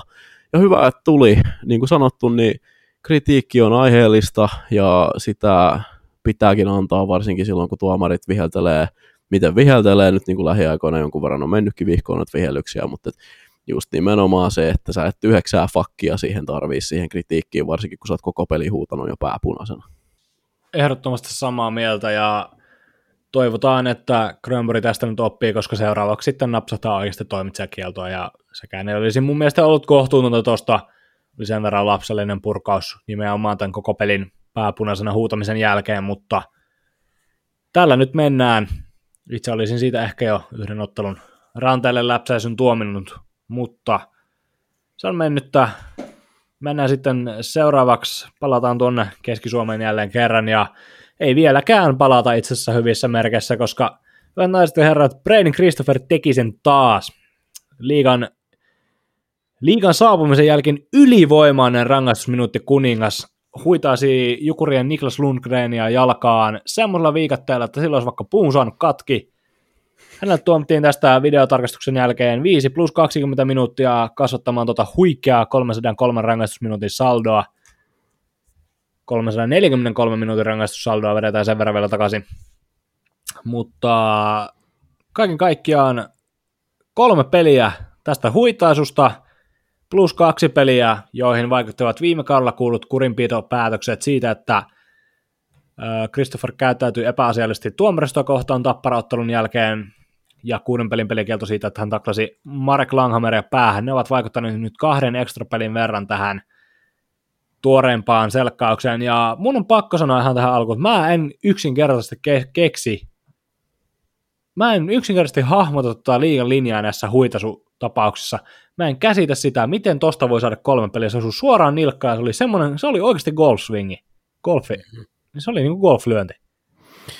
Joo, linjahan on nyt asetettu, että aikaisemmin huitaus, huitaus, huitaus, just huitausutapausten tota, jälkeen niin ollaan pohdittu sitä, että mihin, mi, mihin tämä nyt sitten vedetään, ja Gregua muistaakseni sai, sai kaksi peliä siitä ainakin, sitä ainakin käsiteltiin, niin se on nyt sitten asetettu siihen, että liigajengit, varsinkin nyt sääliplayer-joukkueet, jotka olette tuurin ja paskan järjestelmän ansiosta ainoastaan jatkossa, niin tota, sitten kun se tulee se neljäs peli sieltä vaikka viikkoon, niin tiedätte nyt sitten, että 13 hyökkääjä tai sitten joku seiskapakki, niin se on kolme matsia se hinta, kun se vastustajan tähtipelaajan käy poistamassa sieltä sillä tavalla, että sieltä katkaisee vaikka käden. Mutta tota, joo, siis kaikki tämmöinen ivallinen vittuulu, ironinen vittuulu nyt, nyt tota, sikseen, niin älkää menkö liikapelaajat, jos kuuntelette, niin en, en kannusta sitä, että, että menette tekemään noita. Mutta siis joo, ö, tästä ollaan rapaa annettu kurinpido oli aikaisemminkin ja, ja ihan ansaitusti lisää. Siis Christopher on kuitenkin kaveri, Christopher on mulle ehkä vähän semmoinen jätkä, että vaikka tietenkin aina kun se satuttaa ihmistä, niin siinähän ei ole mitään hauskaa, mutta että mulla on vähän Braden Christopheria katsoa, mulla on vähän semmoinen samanlainen olo, kun tiettikö, kun katsot jotain hauskoja kotivideoita tai jotain tämmöisiä, niin kuin nauratti jonkun ihmisen tyhmyydelle. Et kun se ei vaan niin kuin kerta kaikkia opi, että silloin kuitenkin tässä ollut aika pitkä aika jo opetella, silti sillä tulee noit koko ajan, ja se asettaa jatkuvasti joukkueensa niin kuin miinuspositioon sen takia, että se tekee noita ja silti se vaan jatkaa ja jatkaa ja jatkaa, niin tota, mulla on vähän semmoinen olo, kun mä katson Christopheria aina, että tulee mieleen se yksi video, tämä legendaarinen video, kun se Junnu vetää, ajaa jostain syystä johonkin jäiseen lampeen fillarin kanssa ja vetää nokikkaa sinne ja sitten se huutaa, että vittu mä en vedä enää kertaakaan. Ui juma. Niin, mä haluan nähdä, kun sä flomaat. Niin tota, video on nähnyt jotain. Niin mulla on vähän semmoinen samanlainen fiilis aina, kun mä katson Christopheria. Tota, no, vähän, vähän mulla jää tästä semmoinen maku, että turha sitä on enempää sakottaa, koska jotenkin ei ole nyt mitään varmaa tietoa, mutta jotenkin on vähän semmoinen fiilis, että hän ei ehkä liikas enää tämän kauden jälkeen jatka. Mutta tota, onhan toi kummallinen toi linja. Toi on kuitenkin toi mailalla huitaseminen, sillä saa, pahimmillaan sillä saa sen käden poikki tai muuta vastaavaa, niin se on semmoinen erittäin likainen temppu, mikä pitäisi, siihen pitäisi yksinkertaisesti vaan suhtautua vakavammin. Ehdottomasti. Ja mitä ensinnäkin tulee noihin huhuihin, niin joo, Christopheria ollaan viemässä muun muassa Saksaan Reed Gardenerin kanssa, joten en usko, että hän Jypissä jatkaa ensi kaudella. Ja niin, tässä on kuitenkin, tässä puhutaan pelaajasta, kuka on vetänyt back-to-back 30 pisteen kaudet. Et tässä ei niinku kuitenkaan puhuta silleen niinku perimiltään tyhmässä pelaajasta. Silleen niinku, kyllähän pelata osaa, jos hän vastuuta saa, mutta se on ihan uskomatonta, miten se joka kerta, se puhuu niin kuin, joku niin kuin paha ääni, niin piru olkapäällä puhuu siitä, hei huitaspa tota jalkaa, et sä siitä mitään ulos lennä. Tai hei, taklaappa tota maalivahtia päähän. Tai hei, vedäpä Konsta Heleosta poikkarilla naaman. Tai hei, mitä ne, ei, mä voisin jatkaa koko jakson tätä. Mutta se on uskomatonta, miten ei vaan yksinkertaisesti kestä pää. Ei vaan kestä pää. Ei voi, et sä voi pelata ammattilaistasolla, et sä voi pelata tällä tasolla Euroopassa tolle, että sulla yksinkertaisesti ei vaan kestä pää. Kerkesin tota jo, Veikka sä oot ihan kohta puhut, kerkesin jo mainostaa tuossa aiemmin, niin tosiaan kävin vielä tarkastamassa omat tietoni, mitkä olin tuonne eiliseen uutiseenkin kirjannut, mutta Christopher on liikan saapumisen jälkeen kerännyt nimenomaan 303 rangaistusminuuttia, mikä on 141 minuuttia enemmän siltä aikaväliltä kuin seuraava hyökkäjä, joka on muuten Mikke Max Oostain. Mutta uskomatonta. 303 minuuttia, se voitti jäähypörssi ensimmäisellä kaudella, se oli toinen viime kaudella, se on tällä hetkellä toinen. Tässä puhutaan silti pelaastukaan nettos 30, yli vittu, no niin sieltä tuli ensimmäinen kirjoisakko, koitin välttää itsekin. Yli 30 pistettä back-to-back kausilla. Sitten se on tommonen helvetin idiootti. Uskomatonta. Veikko. Joo, jokainen on, anteeksi, jokainen on kuitenkin vastuussa omista tekemisistään, mutta kyllä mä myös tässä vähän anna rapaa enemmän Jypin joukkueelle. Sanotaan, että tämmöinen perseily ei onnistu esimerkiksi Tapparassa, että siellä sitten olisi niin paljon niitä muita kokeneita pelaajia ja valmennuksella olisi sen verran karismaa seurajohdolla, että tuommoinen kyllä loppuisi ja saat Konsta ihan just puheenvuoro ja annan tässä nopean, nopean kehu Heiskaselle, ketä pressissä heitti vähän niin kuin Kristofferin tästä niin kuin junan alle ja mun mielestä se oli niin kuin ihan oikein, että tota, ei tämmöistä jatkuvaa perseilyä pitäisi missään ammattilaisjoukkueessa sietää tai katsoa, että kyllä tuohon pitäisi sitten muiden muut kokeneet kapteenista johtavat pelaajat niin puuttua, mutta niin kuin Jypin tilanne tiedetään, niin siellä ei hirveästi semmoisia pelaajia tällä hetkellä ole, ketä voisi tuolle Kristofferille mennä aamuja esimerkiksi sanomaan, että nyt tuo perseily voisi loppua. Niin kuin miettikää, niin Tapparassa niin tämmöinen ei esimerkiksi tapahtuisi minään, minään päivänä.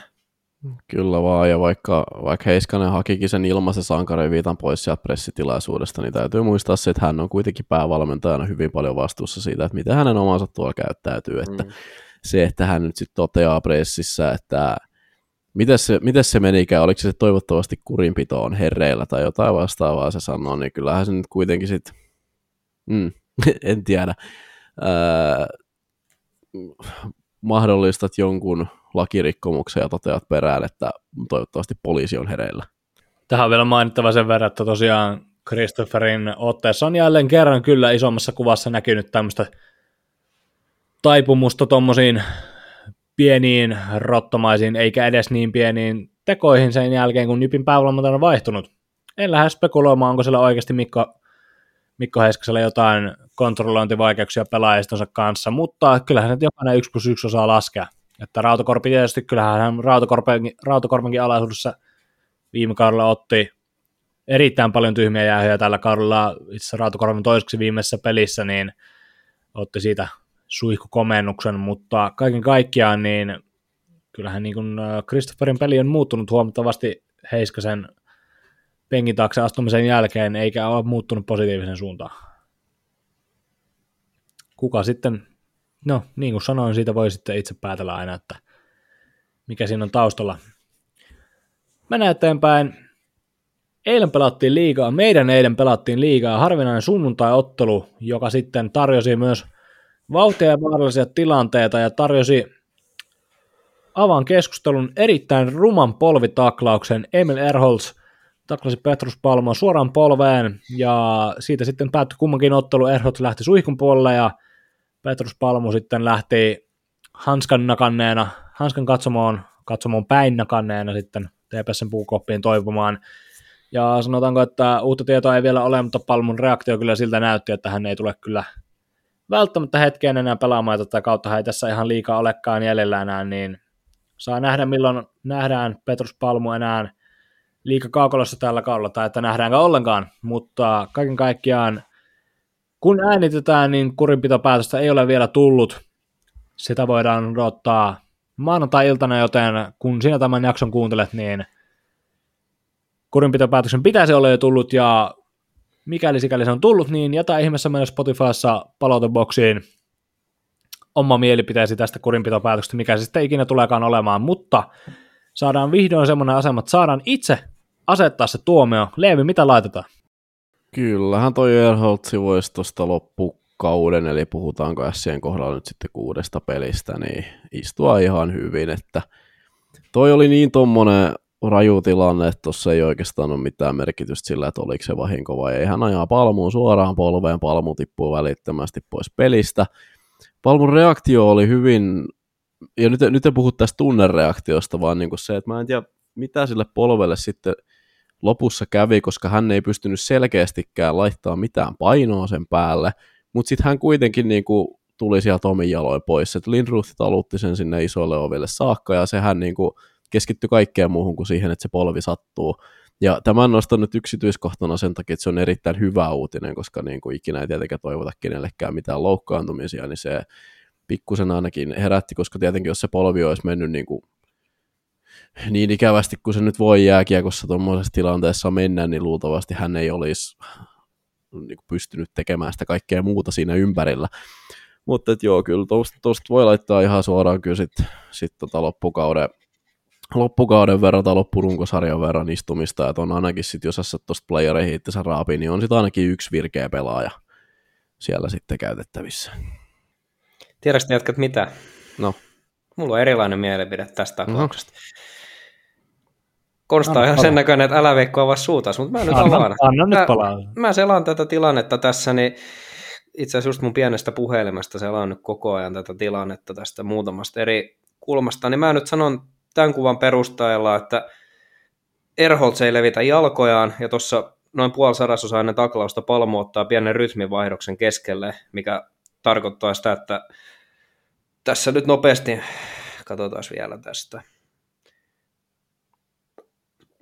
Mä en saa tästä mitään rottataklausta, kun Erholtz ei tuossa levitä polvea ja Palmu on lähtemässä tuosta tekemään pientä arhautusta tai rytminvaihtoa ja hän ottaa tuommoisen pienen, pienen rytminvaihdoksen tuohon keskelle, mikä tarkoittaa sitä, että jalka vähän levii ja sitten kolahtaa polveen. Et mun mielestä mun mielestä toi ei ole mikään törkeä polvitaklaus. Mä hyväksyn tuosta yksi kaksi peliä pelikieltoa. Toivottavasti Palmulla on kaikki kunnossa, se on kuitenkin tässäkin taas pääasia. Mutta mun mielestä, jos mä olisin kurinpitäjä, niin mä en tuosta isoa kakku antaisi, koska mun mielestä Erholtz ei tuossa lähde sillä periaatteella taklaamaan, että hän vetäisi polve. Kyllä mä näen, mitä sä tarkoitat, ja siis tosiaan se kontaktihan on, sen takia mä alustin tuon oman puheenvuoron niin nimenomaan sillä, että oli se sitten tarkoitus tai ei, hmm. koska tota, tilanne on semmoinen, että siinä on myös erittäin hankala väistää sitä kontaktia, mutta oma tosiaan, oma tosiaan linjaukseni perustui siihen, että tai se perustuu lopputulokseen, sanotaan näin, mutta kyllä mä ton sun siis näkökulman ihan näen. En mä, en mä tosta niinku pahoita mieltäni ja pistä kuulokkeita alas ja lähde kävelemään. no niin, kiva. Mutta toivotaan, että Palmu on kunnossa. Palmukin on saanut meiltä paljon paskaa niskaa ja aiheesta, mutta on kuitenkin viime peleissä pystynyt jonkun verran tuottamaan myös hyökkäyspäähän. Et pientä positiivista virettä sielläkin päässä havaittavissa, niin TPSn kannalta toivotaan, että Palmu tuosta saadaan karsittua kasaan ja varmasti olisi sitten noissa sääl-playoffeissa niin tuommoinen toivottu vahvistus. No mulla ei kuulokkeita täällä, mutta mä voisin olla silti kyllä eri mieltä asiasta. Ja no, mä asennut tähän Leevin, sanotaan Leevin suuntaan tätä pelikieltoastekkoa, mitä tässä nyt on esitetty. Ja kyllä mä niin pidän suurena ihmeenä, jos ei tosta, tai no, pidän henkilökohtaisesti oman tulkintani perusteella ihmeenä sitä, jos ei tosta isoa, isoa kakkua tule. Ja mun mielestä se on, no mun mielestä se on äärimmäisen törkeä taklaus, vaikka kylläkin joo, veikkaut siinähän oikeassa, että Palmo vielä muutti rytmiänsä siinä, mutta kaiken kaikkiaan kyllä mä en mä, en mä saa tuosta niinku mitään neljä peliä vähempää. Et siitä, siitä pitää lähteä mun mielestä. Mutta tämä on myös mun mielestä hienoa, mun mielestä kertoo myös, että me ollaan tilanteesta eri mieltä ja varmasti siellä liikan kurinpito toimistollakin ollaan tilanteesta eri mieltä. Niin varmasti niin ollaan. Olisi, mielen, olisi mielenkiintoista joskus nähdä kärpäsenä olla katossa, kun miten näistä, miten näistä tilanteista keskustellaan ja siellä on paljon pelaajia, ex-pelaajia, milloin kokemuksia tehdä tämmöisiä taklauksia ja ottaa tämmöisiä taklauksia jopa vastaan, niin Kyllä. olisi mielenkiintoista nähdä tämmöinen yksi, miten yksi kurinpitopäätös alusta loppuun suoritetaan. Joo, siellä olisi erittäin mielenkiintoista olla kärpäsenä katossa. Tota, tosiaan sain olla kärpäsenä katossa, enkä edes kärpäsenä, vaan ihan paikan päällä luvan kanssa eilen isommassa, kun tämä taklaus tapahtui. Ja sanottakoon, että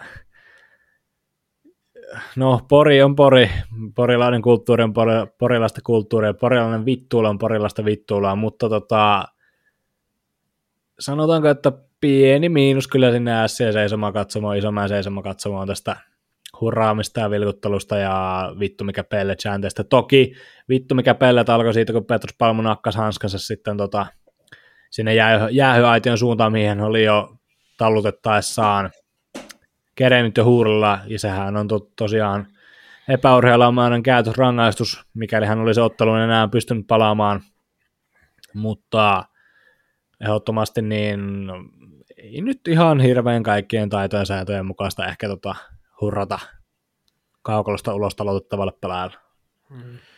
Joo, mutta toisaalta... Ei, niin, mutta toisaalta Tuossa on kyllä kaikkien liikafanien puolesta mun mielestä Joo. vähän petrattavaa, että aika monessa hallissa oh. tota näkyy, että itse muistan joskus olin TPS KK-matsissa paikan päällä ja oli siis täysin vieton tilanne, siinä tuli Teemu Engberg ja Aksel Uttosonin välillä, siis ihan puhdas yhteen törmäys, mutta Engberg otti siinä aika kovan tärskyn päähän, niin semmoista tekstiä tuli taas sieltä TPS-kin, TPS-kin kannattaja katsomon suunnalta. En nyt sano, että oli Tepsikan, niin kuin en, en sano, että oli, oli Tepsi kannattaja nyt varsinaisesti tai mitään muuta vastaavaa, mutta joka tapauksessa kuuluu kyllä semmoista tekstiä, että voisi leikata pois. Tässä on vähän parannettavaa kaikilla. Toi on eri täysin totta. Toi on joka hallis ja suomalaisessa katsomokulttuurissa muutenkin iso ongelma. Joka kerta siellä on ne muutamat mestarit, ketkä on vähän päissään ja liian kännissä, niin joku jää sinne sitten makaamaan, kun loukkaantuu, niin joku sieltä sitten aina huutaa, että piip, hiiri ylös tai jotain muuta vastaavaa, niin se on joka hallin ongelma. Joo, noita on kuultu Tampereella, noita on kuultu etenkin kyllä Turussa, kun siellä nyt on henkilökohtaisesti eniten tullut käytää, niin sieltä saa kyllä vastaavasti tilanteessa kuulla, ja noita on kuultu ympäri Suomea, ja se on iso, että iso ongelma, että en tietenkään iso mäkeen tarkoittanut yksilöidä, mutta se nyt tuli tässä tämmöisenä mainitsemisen arvoisena asiana mieleen, kun tapausta käytiin läpi joka tapauksessa, niin muistakaahan kaikki, että ei ole hirveän, ei ole hirveän tota fresh huudella törkeäksiä loukkaantuneelle pelaajalle. Käydään sitten vielä pari tapausta ihan tälleen otsikkotasolla läpi, koska niistä ei mitään sitten lopulta tuomittu. Mutta Saipa Valtteri Lipiäinen taklasi Jani Nymania päähän Ilveksen ja Saipan perjantaissa ottelussa, ja Samu Bau taklasi Niklas Appelgrenia päähän, ja kummastakaan näistä ei tuomittu pelikieltoa, herrat, näettekö tilanteita, herrat, onko eri mielipiteitä, herrat, puhukaa. No joo, rapatessa roiskuu. Mä olen, öö, nostan käden pystyyn huonon valmistautumisen merkiksi, olen ottelupäivänä nähnyt nämä tilanteet, mutta tota, siitäkin ottelupäivästä hetki on jo aikaa. En muista nähneeni mitään nyt ehkä niin järkyttävää, että pitäisi pitäisi erityisemmin shokera tai niin kuin säikähtää sitä, että ei tullut, ei tullut mitään tota, kurinpito hommia, mutta ylipäänsä haluaisin nyt tässä kysyä teiltä vielä, en tiedä varastonko sulta Limelightin, en tiedä onko sulla vielä jotain muita tilanteita siellä, mutta tota, ylipäänsä haluaisin nyt kysyä teiltä, koska meillä tuli, siis kuulijapalautettakin tuli tosi paljon, nimenomaan tuon viime jakson jälkeen vielä niin kuin siitä, tuli siis lisää esimerkkejä ja pyyntöjä siitä, että tuomaritoiminta no niin kuin ylipäänsä otettaisiin paperilla. Ja tämä on nyt sitten nimenomaan sitä mahdollista asiallista kritiikkiä, mistä mainitsin aikaisemmin. Eli en pyydä teitä huutamaan yhdeksää fakkia ja maksamaan puolet kuukausipalkastanne jokaisesta fakista, mutta ylipäänsä kun olette tässä nyt kattonut, kattonut matseja tota, kattavasti ja ollut paikalla ja chiikailu eri joukkueita ja eri tuomareja toimintaa, niin miltä se on teidän mielestä lähiaikoina näyttänyt? liigavalmentajien linja on hyvin selkeä liigavalmentajista. No, mä oon nyt noin puolen kommentit kuullut, mutta tota, ei siellä oikein, siellä ei olla tyytyväisiä. Tommi Miehtinenkin koitti mahdollisimman kiltisti sen, kiltisti sen sanoa tuossa Jypin ja Tepsin, tai Tepsin ja Jypin viime pelissä, mutta että tota, sieltä oli rivien välistä luettavana, kun hän toivoi, että tu, hän toivoi tuomarilta pelisilmää, niin sieltä sehän nyt on aika aika selkeästi sitten, että viheltäkää kun on vihellettävää, mutta tota, ootteko, mitä olette nyt mieltä rehellisesti, että onko meillä nyt sitten huonot tuomarit, tai onko tuomareilla joku tämmöinen laskusuhdanne meneillä? Mun mielestä ei. En mä niinku ymmärrä tota oikein, että valitetaan ja kitistään koko ajan tuomaritoiminnasta. Ja se on myös fakta, kun pudotuspelit lähestyy, niin alkaa toi piikittelyä ja sun muuta, että yritetään ehkä saada jotain etua tai vaikuttaa johonkin tulevien pelien tuomariratkaisuihin, mutta mä nyt väitän esimerkiksi tässä Grönborin tapauksessa, että Grönborg ja Tappara ampuu tässä itseään aika kovasti nilkkaan, että vaikka se ei saisi ikinä vaikuttaa, niin varmasti pudotuspeleissä, kun tuo Grönborg on jokaiselle tuomarille ja otteluvalvojalle pitkin kautta kitissy, niin varmasti semmoiset 50-50 tilanteet, niin he vihelletään varmastikin vastustajalle sitten ehkä tai sanotaan, että semmoiset tilanteet, mitkä sataa sitten vastustajalaariin enemmän kuin tapparan, koska tuommoinen jatkuva nillitys ja itkeminen median kautta ja sun muissa, niin kyllä se vaikuttaa, vaikka se ei saisi vaikuttaa, niin kyllä se vaikuttaa siihen tuomarin ja tuomari nelikon toimintaan ihan varmasti, mutta mun mielestä tuomaritoiminnassa ei ole ollut mitään. Mäkin olen joskus tykännyt niistä aika paljon huudella, mutta tällä kaudella ei ole hirveän monta tilannetta ollut, että tuomaritoiminta saisi mut niin kuumenemaan, niin mä oon ainakin itse ollut hyvin tyytyväinen.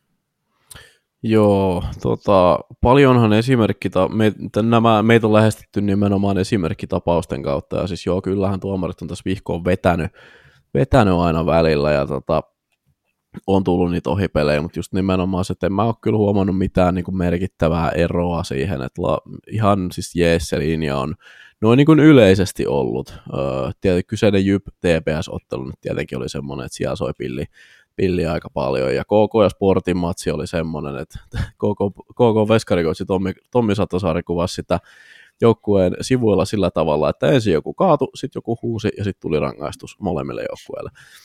Tota, tämmöisiä sattuu, nämä on näitä ohimatseja, yleinen linja on mun mielestä ihan ok. Ja sitten se on kumma juttu se, kun, kun tota, tälläkin kaudella, kun mä oon aika monta liikapeliä kattonut, voisin kuvitella, että urheilutoimittajat, vaikka puhutaan ihan jatkoajakin toimittajista, eli ei ammattilaisista, niin keskimäärin kuitenkin aika monta matsia enemmän katsovat kuin vaikka joku keskiverto ihminen, niin tota, kyllä mä oon sitten joka matsista kuitenkin löytänyt sen voiton ratkaisevan syyn jostain ihan muualta kuin sieltä, sieltä tuomaritoiminnasta. Et joo, tietenkin sieltä on tullut niitä semmoisia, että on ollut joku pehmeä vihellys ja sieltä on sitten tullut joku jäähy ja sitten siitä on tullut joku maali. Mutta jos sulla nyt esimerkiksi vaikkapa on hyvä alivoimapeli, vedät se alivoima siihen, niin sehän hoituu sillä. Tai sitten kun sulla tulee hyviä flow-jaksoja, niin käytät paikkas, niin se ei ole tuomarin vika, että saa mut vaikka tolppaan tai ohi, tai se ei ole tuomarin vika, että sun viisikko ei toimi, tai se ei ole tuomarin mm. vika, että sun rytmitys on päin persettä. Että kyllä se kummasti näin neutraaleja lasien läpi, kun kattelee valtaosaa sarjasta, niin tota, kummasti löytyy kuitenkin se ottelun ratkaiseva homma jostain aivan muualta kuin sieltä dumareista. Teipistä teippiin ja läheltä ylös! Öö, joo, jatketaan tästä vielä, sitten päästiin vähän tuosta Tepsistä jauhamaan ja miettii sen pressikommenteista sun muusta vastaavasta. Niin jatketaan pikkusen vielä Tepsistä, nimittäin Tepsi tuotti meille tämmöisen taloustiedotteen, eli mehän tiedetään, että Tepsi on korviaan myöten lirissä näiden raha-asioiden kanssa ja kauden alusta he toi esiin tämmöisen tehostamisohjelman, eli omistajat Kodesoja ja Paananen, jotka siis omistaa yli 99 prosenttia seurasta, niin totesivat, että he seuraavat kaksi vuotta aikaa saada toiminta öö, täysin itse, itsellään pärjääväksi, mikä se nyt on sitten se virallinen termi, en tiedä, hukku just äsken, mutta kuitenkin. Öö, ja sitten öö, kaksi vuotta aikaa ja he vetäytyy pois. Öö, silloin muistaakseni puhuttiin jostain, että TPSn tämä, tämä ohjelma, niin Aki Holma sanoi muistaakseni silloin, kun se laitettiin käyntiin, että tarkoitus olisi leikata TPSn edeltävän tilikauden kahden ja puolen miljoonan tappioita sillä tavalla, että tällä tilikaudella tehtäisiin 1,5 megaa tappioa ja sitten seuraavalla tilikaudella nolla tulos näin sitten oltaisiin omavaraisia, mikä on se hieno termi, mikä äsken hukkasin. TPS on antanut meille päivityksen, äh, eli virallista tilinpäätöstä ei ole vielä tullut, koska tilikausikaan ei ole vielä ohi, joten heitä ei ole velvoitettu vielä sitä, sitä meille kertomaan, mutta joka tapauksessa he ovat nyt sitten päivittäneet jo tota, tuloksen, eli eivät tule tota, saavuttamaan tätä tämän tilikauden suunniteltua tulosta, eli tätä 1,5 megan tappiota, vaan 2,4 miljoonaa on se tappio, mikä Turun palloseura tulee tekemään tästä nykyisestä tilikaudestaan. Mä luen täältä pikkusen nyt sitten juttuja, mitä tuossa oli oli tuossa tiedotteessa, eli lipunmyynti ja fanituotemyynti eivät ole suoriutuneet sillä tavalla, kun seura oli laskelmoinut. Yritysmyynti oli kuulemma osunut tavoitteeseensa, mutta lipunmyynti ja fanituotemyynti on sakannut ja samoin sitten tytäryhtiö Turku Live, joka on siis tämä tota, Tepsin omistama firma, joka sitten järjestää kaiken maailman keikkaa sun muuta vastaavaa tuolla nimettömällä urheilujuoma-areenalla, also known as niin ei ole myöskään vetänyt sitä suunniteltua määrää sitten keikkoja ja yleisöä sinne. Ja kaudella 24-25 eli ensi kausi, niin TPS hakee tämmöistä puolinälkäistä 2,2 miljoonan säästöä. Henkilökuluista miljoona lähtee aika lailla suoraan, joista puolet joukkueesta, puolet sitten staffista, ja tota, sitten tämä loput 1,2 miljoonaa, niin se sitten säästetään markkinoinnista, ottelutapahtumasta, myynnin kuluista ja hallin kustannuksista, jotka siis hallin kustannukset yksinään ovat 1,4 miljoonaa vuodessa, eli siihen menee sitten tämä vuokra ja sitten kaikki muut käyttökulut. Eli tota tuommoinen puoliksi, puoliksi hyvän hintainen lukaali, itse maksan vuokraa 650 euroa kuukaudessa, TPS maksaa 1,4 megaa vuodessa. Ja tähän on nyt sitten listattu näiden, näiden henkilöstöstä leikkaamisten lisäksi niin äh, korjaustoimikset, tavoite, tavoite kasvattaa kuluttaja- ja yritysmyyntiä ja lisätä Turkuliven tapahtumien määrää. Mä kysyn tältä pojat ensin sillä tavalla, että jos me leikataan markkinoinnista, niin millä helvetillä me sitten kasvatetaan kuluttaja- ja yritysmyyntiä? Älä muuta sano, älä muuta sano, kyllähän toi, kyllähän toi karua on, ja tuossa itsekin tutustuin noihin seuran talouslukuihin, niin kyllähän mulla tuli heti yksi sana mieleen ja se on konkurssi. Et se ei varmaan niin kuin, no ilman noita äijää, niin Koriso ja Paananen tässä nyt mainitakseni, niin toi seura olisi ollut konkurssissa jo monta vuotta sitten. Kyllä, ja he on itsekin sen myöntänyt tuossa kauden alussa. useimmat, mm. kaikki holmat ja kaikki muut vastaavat sen myönsi, että ilman, ilman kodisoja ja paanasta niin toiminta ei olisi pystynyt jatkumaan.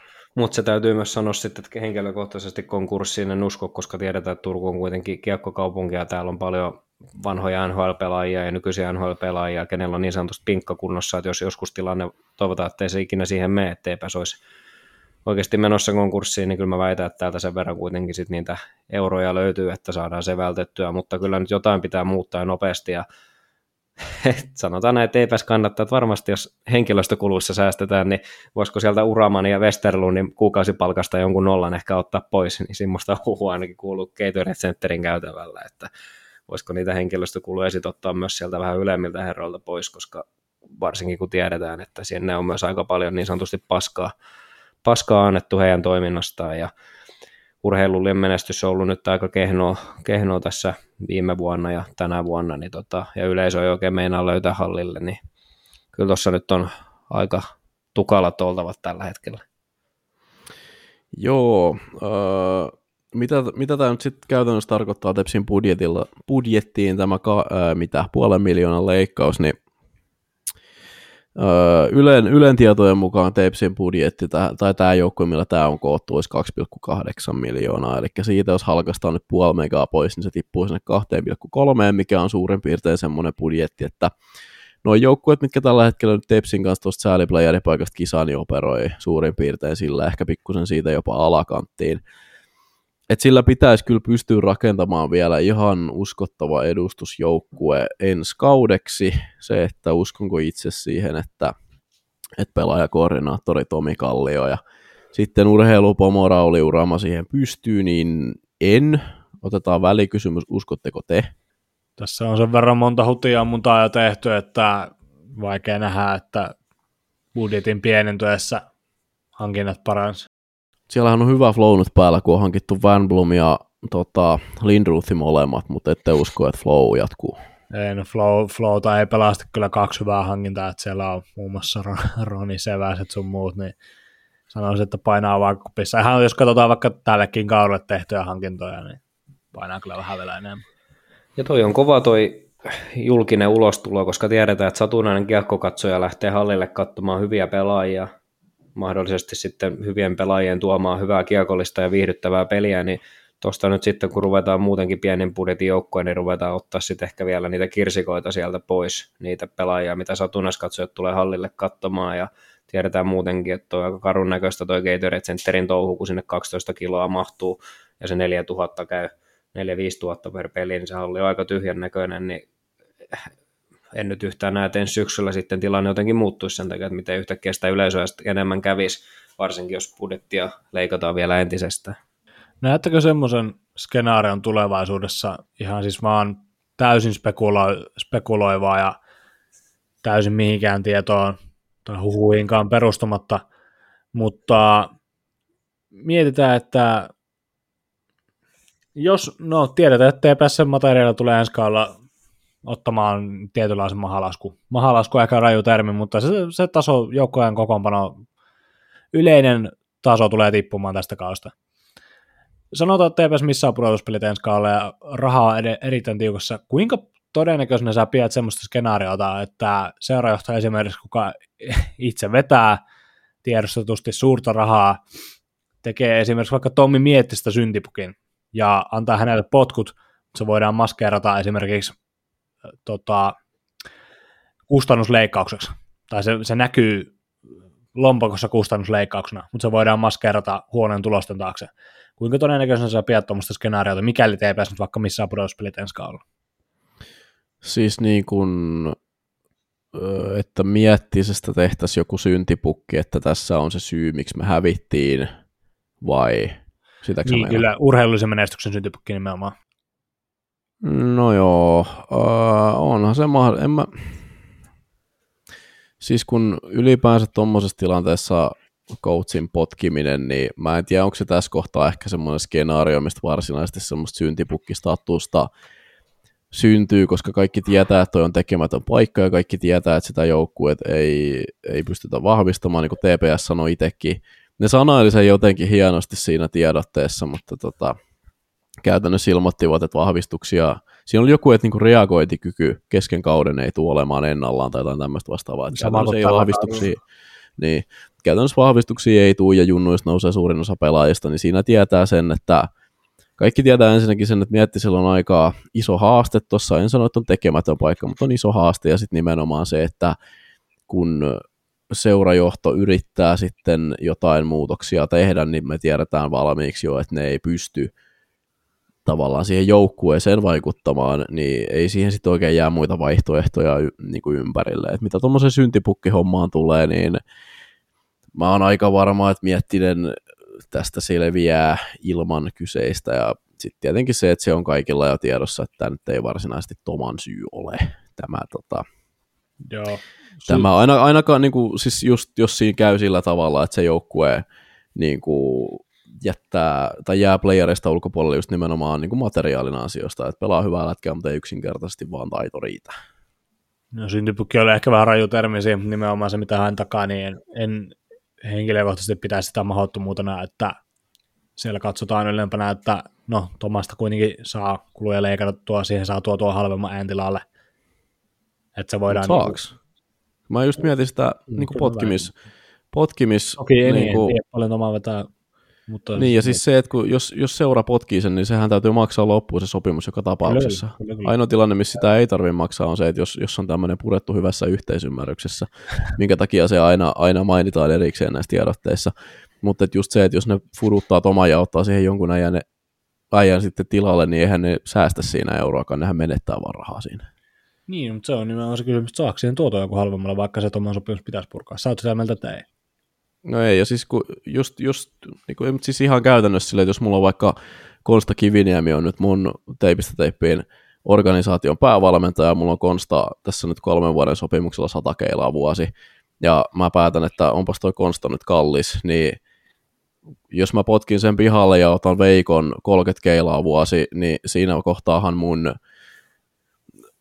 liksa, on, tai se liksa, mitä menee valmentajiin, on 130 keilaa, koska mun täytyy maksaa kahden ajan palkat. Et ei se, se tavallaan, että valmentaako Toma vai ei, niin se ei vaikuta mitenkään siihen, että kuinka paljon hän nostaa rahaa Tepsiltä, ellei hän sitten itse suostu siihen, että okei, että, tota, että palkka lakkaa juoksemasta. Sitä mä meinasin. Mainittakaa nyt sitä vielä, että Toman tosiaan Toman viime kevään allekirjoittama sopimus on kaksivuotinen ja se sisältää jatko-option, joten periaatteessa tämä munkin maalaama skenaario voiko sitten toteutua sitä kautta, että sitä optiota ei käytetä. Sitä on ehkä turha mm. lähteä spekuloimaan, mutta niin. mietin, heräs mieleen tämmöinen tilanne. Kuitenkin tota, tuolla etenkin seurajohdossa on osoitettu ihaltavaa kykyä olla kantamatta minkälaista vastuuta mistään ongelmista, niin sen sinänsä tämä mun maalailema skenaario, vaikka sitten Tomalle pitäisikin maksaa, niin en pitäisi sitä mahdottomuutena, mutta aika näyttää, silloin se optio ja kuka tietää.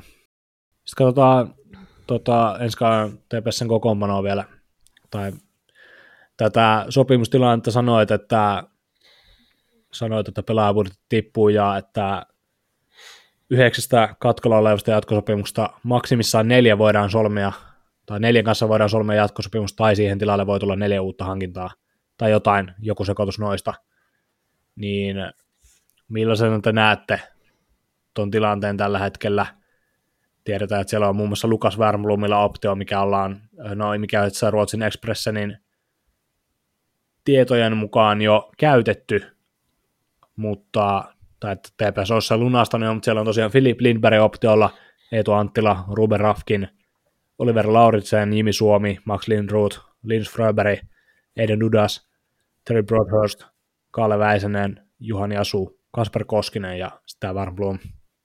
Ja Jimi Suomihan, ja oliko Iltalehen vai Iltasanomen tietojen mukaan lähdössä KK, Ruumin Rafkin olisi ruotsalaislähteiden mukaan lähdössä Ruotsiin, ja Iltalehen tietojen mukaan myös Kalle Väisen on siirtymässä Ilvekseen.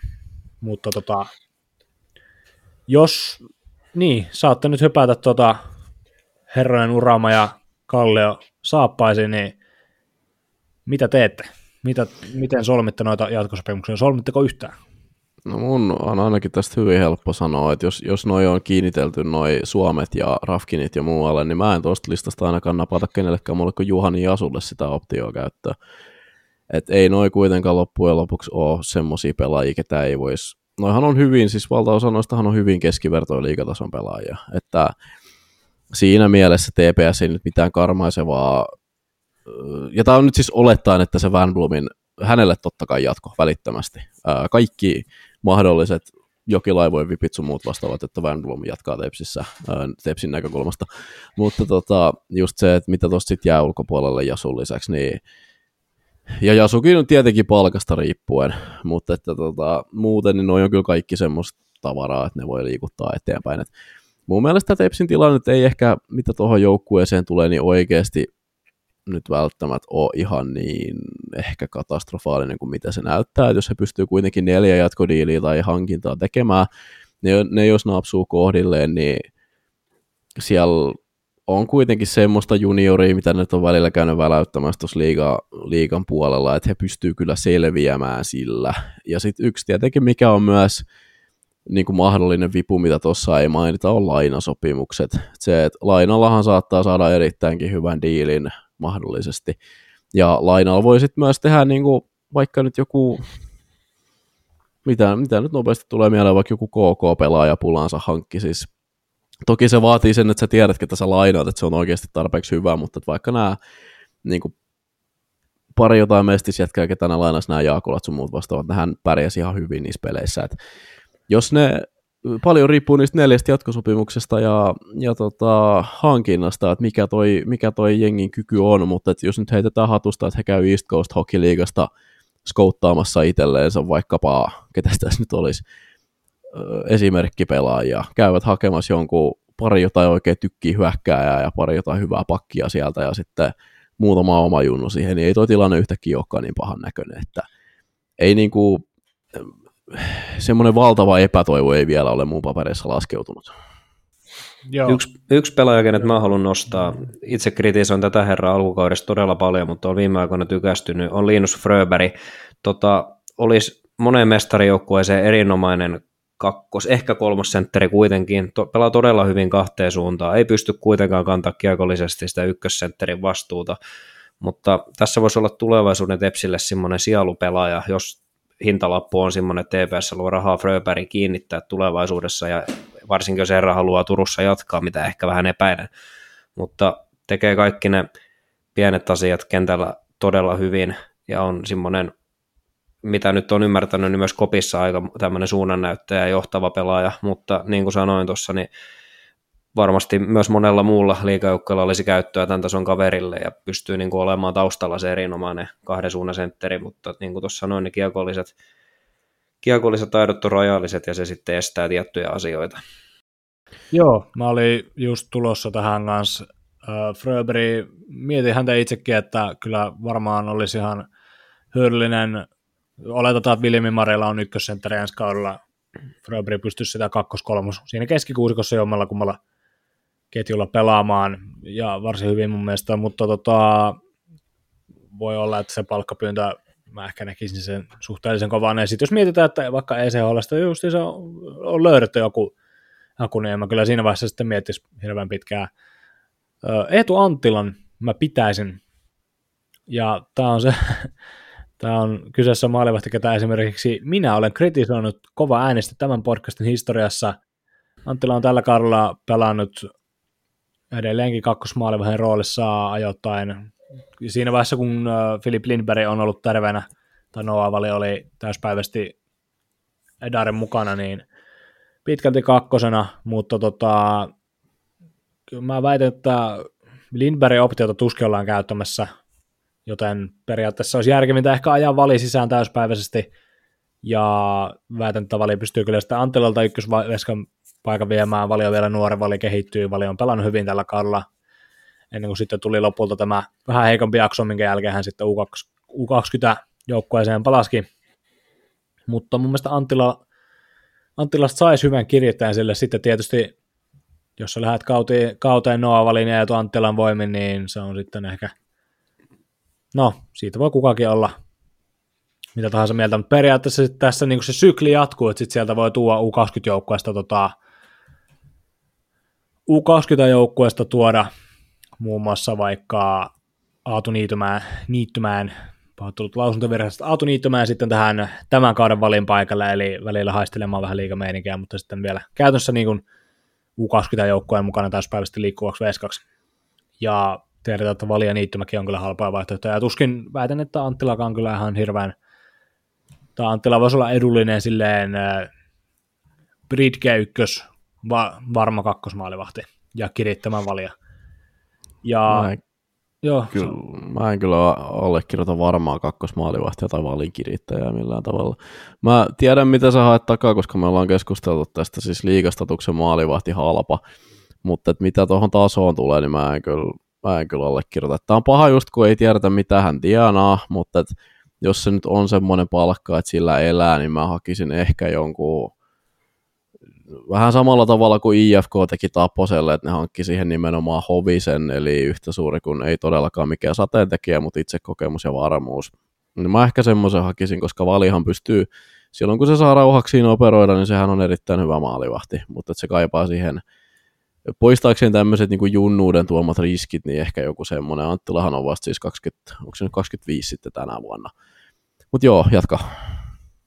Joo, ja no, niin var, varmaan nyt en tosiaan siis niin kuin silleen, tiedätkö, että otteiden perusteella, mutta siis silleen, niin kuin, että hän pystyy suorittamaan niin kuin silleen kakkosmaalaisen roolissa, oli vähän se, mitä mä hain takaa. Niin. Joo. Että niin kuin, olisi ehkä paremminkin voinut muotoilla tuolla, mutta polki justinsa joku teeparille ja sortseilla ulkona. Piti se tähän väliin mainita, mutta tota, kevään merkki. Lausteel tulee kevät ensimmäisenä. Joo, vissi, aina aurinkoinen. Tota, sitten katsoo tätä muuta nippua, niin periaatteessa Juhani Asun ymmärrän kyllä. Se on sinänsä hienoa jatkaa, että hieno nähdä, että hän jatkaisi mun mielestä hyvää kapteeni tuolle joukkueelle, ja hän kolkuttelee ihan juuri 900 liikauttelun rajaa, joten senkin puolesta olisi ihan hieno nähdä, että hän sen vielä saisi sais vielä rikottua ja rikottua nyt siinä seurassa, mitä hän on viime aikoina edustanut. Oliver Lauritsen, siinä on tietynlainen, tota, tietynlainen visio tai siis näen itse tietynlaisen visio, että Lauritsen voisi siellä pohjapareissa ensikin luut, ja totta kai sitten tuo sitä, en nyt sano, että mikään poliisi on, mutta nimenomaan tuo sitä turvaa, tuo sitä turvaa tota, sinne maaliidusta kahakoihin, ja mun mielestä tuossa nykyisessä pakistossa tai välttämättä junnussakaan ei ehkä ole semmoista Lauritsenia, kuka voi sitten siellä oikeasti niin kuin ne vastustajan rotat käydä luurilla huitimassa pois. Ja, mutta tota, tietenkin sitten, että siinä on taas, ainakin näyttää elämästään nauttivan Turussa, että vaikuttaa varsin tyytyväiseltä seuraan, seuraan valintaansa, mutta en sitten tiedä, millä rahalla olisi jäämässä. Rafkin tietysti lähdössä se käytiin jo läpi, tai olettavasti lähdössä Suomi lähdössä, Lindroot aivan liian kallis. Yksi nimi, mikä mulla tässä on, ja pallotteli hänen ja Fröberin välillä. Kyllä mä henkilökohtaisesti kallistuisin silti tähän. Siinä on että Leevi siellä jo kuolee vähän hitaasti sisältäpäin, koska meillä on herrasta puhuttu aika paljon ja hän on edelleenkin vähän eri mieltä. Ei, kyseessä ei ole Konsta Helenius itse asiassa, mutta tota... Sitä Dudas. Ei, joo, Eden Dudas. Eidan 23. Ei, Eidan 23 ei, il, ilta, kuten Ilta sanoi, että hänet nimes. Tota, mä väitän, että Dudas ainakin itse sanonut, että hän haluaa jatkaa, jos hänelle jatko tarjotaan.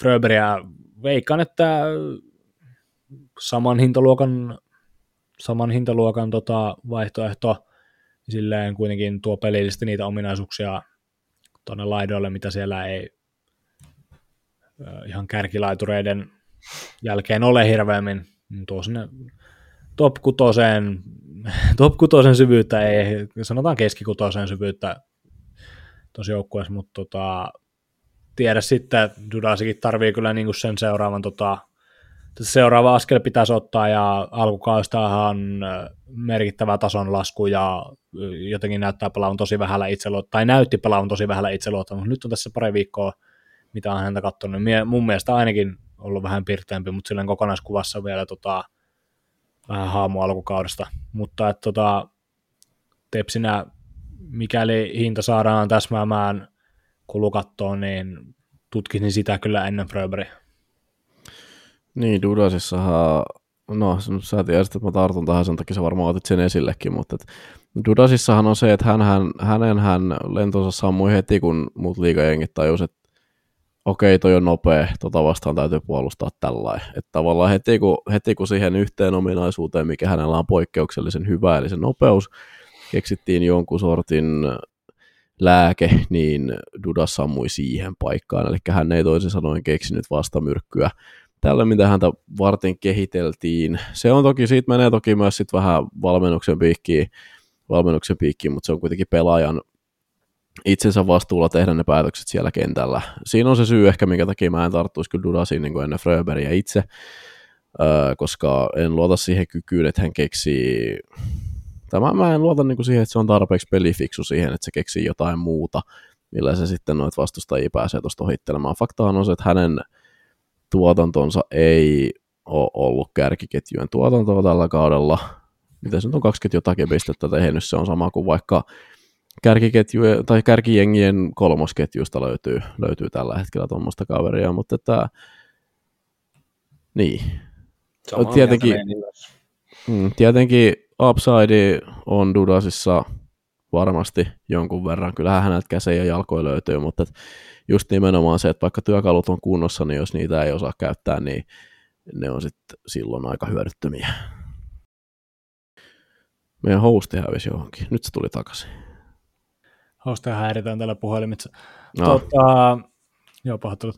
Öö, joo, kyllä mä ymmärrän, kyllä mä ymmärrän, toi yksipuolisuus nimenomaan on ollut kyllä kans sitten osa tätä tilastollista, tilastollista droppia, mitä tässä on tällä kaudella nähty, mutta kyllä mä, niin no, ehkä mä en tiedä, kaikki TPS-kannattajat, jotka ei varmasti jaa tätä mielipidettä, mutta mä uskon, että siinä on vielä se upside otettavana, kun hän vaan saa, saa sen, saa, niin no, saa vähän monipuolistettua peliä. Sitä on tässä vaiheessa enempää turha miettiä, ollaan paljon puhuttu jo Tepsistä, mutta tota, katsotaan vähän tota pudotus, säälipudotuspeliviivaa ja tietää se kamppailu siinä ympärillä. Nyt tämmöinen tähän jaksoon perun lopulta väittämät, koska tota, tiesit, että meillä on paljon asiaa tulossa. Väittämät kyllä palaa sitten viimeistään seuraavassa mun hostaamassa jaksossa, mikä taas on milloin lie. Mutta tälleen salama väittämät, kysytään ensin, perustellaan sitten Veikko, äkkiä tällainen sormen napsausta, ketkä vie kaksi viimeistä pudotuspelipaikkaa ilman perusteluja? TPS ja KK. Levi.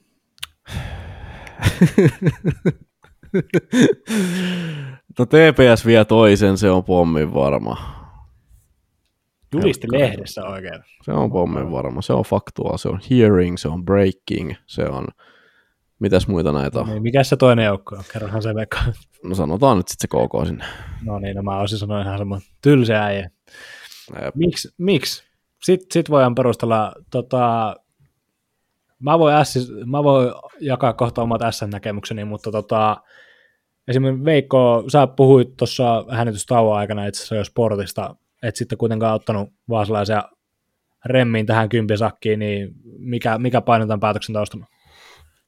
No toi jonkinlainen epätasaisuus, mikä on, että sitten välillä kun tulee sitä aurinkoa, että nyt näyttää, että sportti sinne nousee, niin sitten tulee joku yllättävä tappio jollekin. Ja tuossa on kuitenkin aika isoja painepelejä, että tuossa sportilla on kuitenkin, se on tosi vaikea lähtökohtaa lähteä tuohon loppukauteen, että sun pitää jokainen ottelu järjestää ja voittaa, ja se, en usko, että se sopii sportille mitenkään, niin, ja väitän, että Tepsi on tuosta kuitenkin pelillisesti selkeästi paras joukkue, ja KKlla on leveämpi materiaali kuin sportilla, ja tota, näin, niin uskon, että Sport valitettavasti jää ulkopuolelle. Olisin kyllä halunnut nähdä Risto Ruffa viimeisellä kaudella RDn playoffeissa, mutta itse en nyt siihen sitten kuitenkaan loppujen lopuksi usko.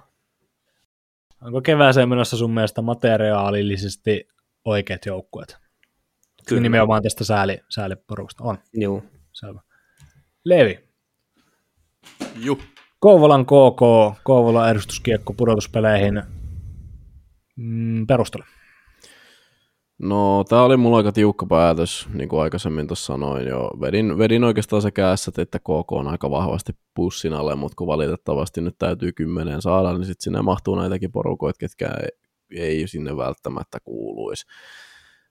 Vaikka on itse asiassa KK ollut tosi kiltti tällä kaudella. Toi oli tyylin ensimmäinen kerta, kun mä vetäisin KK oikein kunnolla bussin alle, mutta joka tapauksessa. Uh, valitsin KK sen takia, että se on mun mielestä parempi ja laajempi joukkue kuin S, mutta se minkä takia puntaroin pitkään oli se, että Sillä on huomattavasti helpompi toi ohjelma tässä. Eli KKllahan on, sieltä tulee pelikanssi ja sieltä tulee kärpät uudestaan, sitten sieltä tulee tappara, sitten siellä on se S vastaan pelattu keskinäinen ja sitten siellä oli vielä joku muu, en nyt muista mikä, ehkä mahdollisesti, mutta joka tapauksessa tuommoista porukkaa. Tässä sitten taas vastaan saa, saa vastaansa sieltä sitten jyppiä ja nyt täytyy, sieltä tulee jompikumpi, sieltä tulee joko HPK tai Saipa myös. Mutta että valitsin KK on siis sen takia, että uskon sitten kuitenkin siihen, että toi on yksinkertaisesti parempi joukkue. Tässä on parempi veskari ja ne osaa lukita puolustuksen paremmin, mutta KK on huomattavasti parempi hyökkäyssuuntaan. Niin toivosta, että materiaalin puolesta nimenomaan ansaitsevat joukkueet menevät, menevät jatkoon, niin valitsi koko. Kyllä vain. Tota, Ässistä itse sen verran kommentoin, mietin alun perin, kun tätä kysymystä päässäni pohdin, että jommikummi KK tässä sinne menee, mutta Ässien peli ei vakuuta mua jotenkin yhtä. Se ei, ei sieltä, sieltä puuttuu se maalinteko syömähammas se on jotenkin, en mä oikein tiedä, miten sen kiteyttää. Mun mielestä siis se on jotenkin se on hankalan näköistä se SC hyökkäyspeli. Ja se on, niin kuin, se on tota, sitä ajaa niin kuin käytännössä, no niin no tiedetään, että se materiaali perustuu pitkälti tähän RRR-kiekkoon niin sanotusti, revirasta runnokiekkoon, että siellä on ne pohjaketjut oikeastaan niin kuin ideaaleja siihen pelaamisen kyllä, mutta silleen, niin kuin, että et sä, et sä voita pelejä sillä.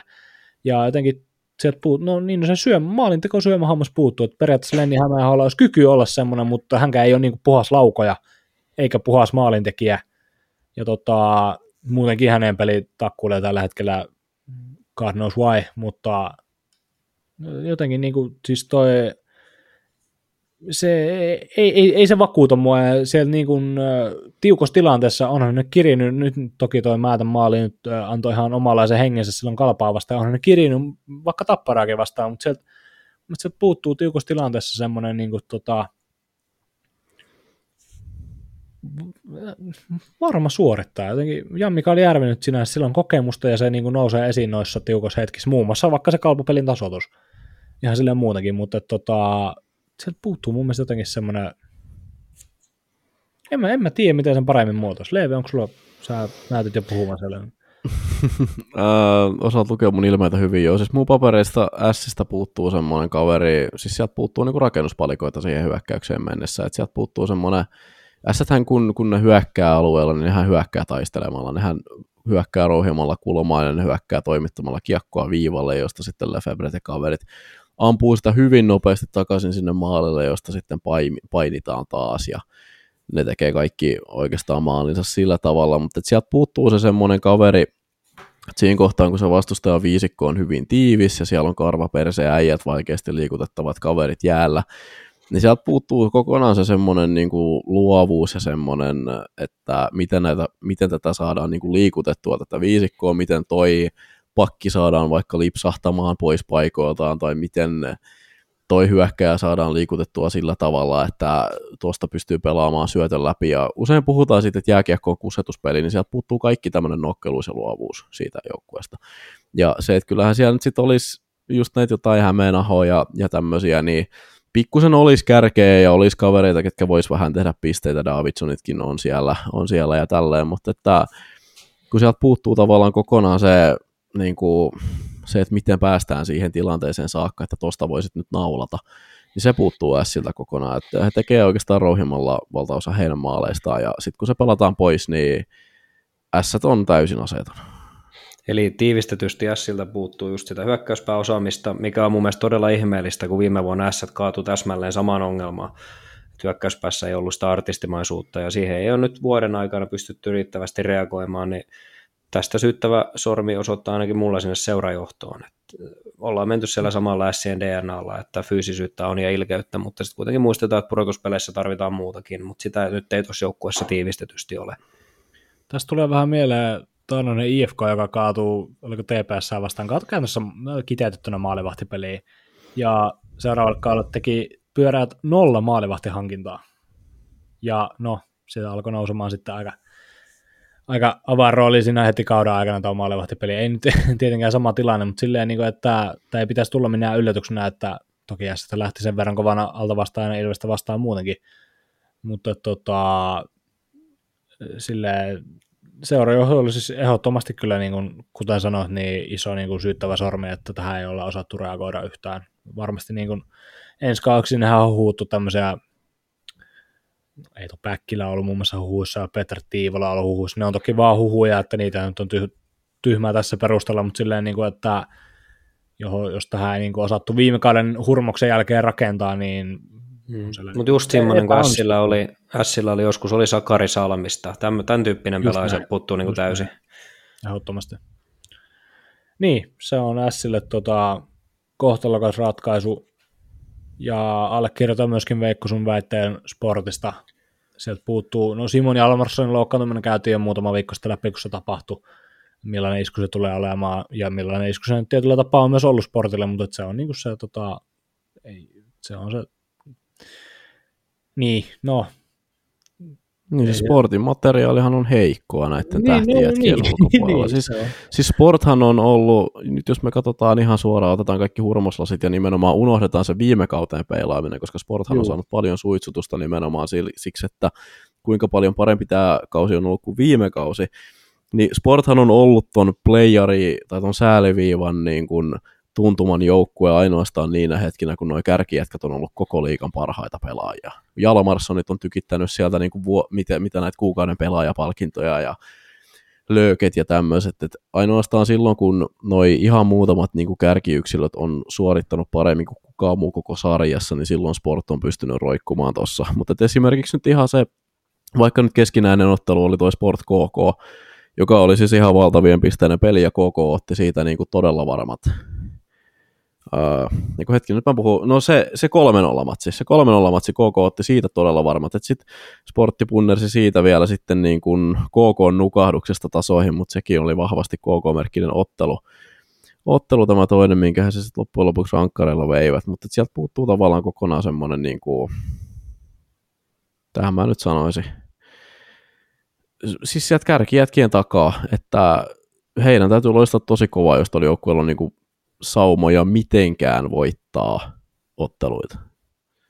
Tuosta hyvä tuo Sport KK ottelu esiltä viimeisimmän viime viikon. Sen verran pitää mainita, että meillä oli Leevin kanssa tämmöinen pikku tota, välien selvittely tässä jatkoja, jatkoja. Aivan. Jatkojalla tapahtuneesta pelitilanteessa Linus Andersson kaatui, oliko Axel Holmströmin, kuka sinne... Joo, tai, kyllä.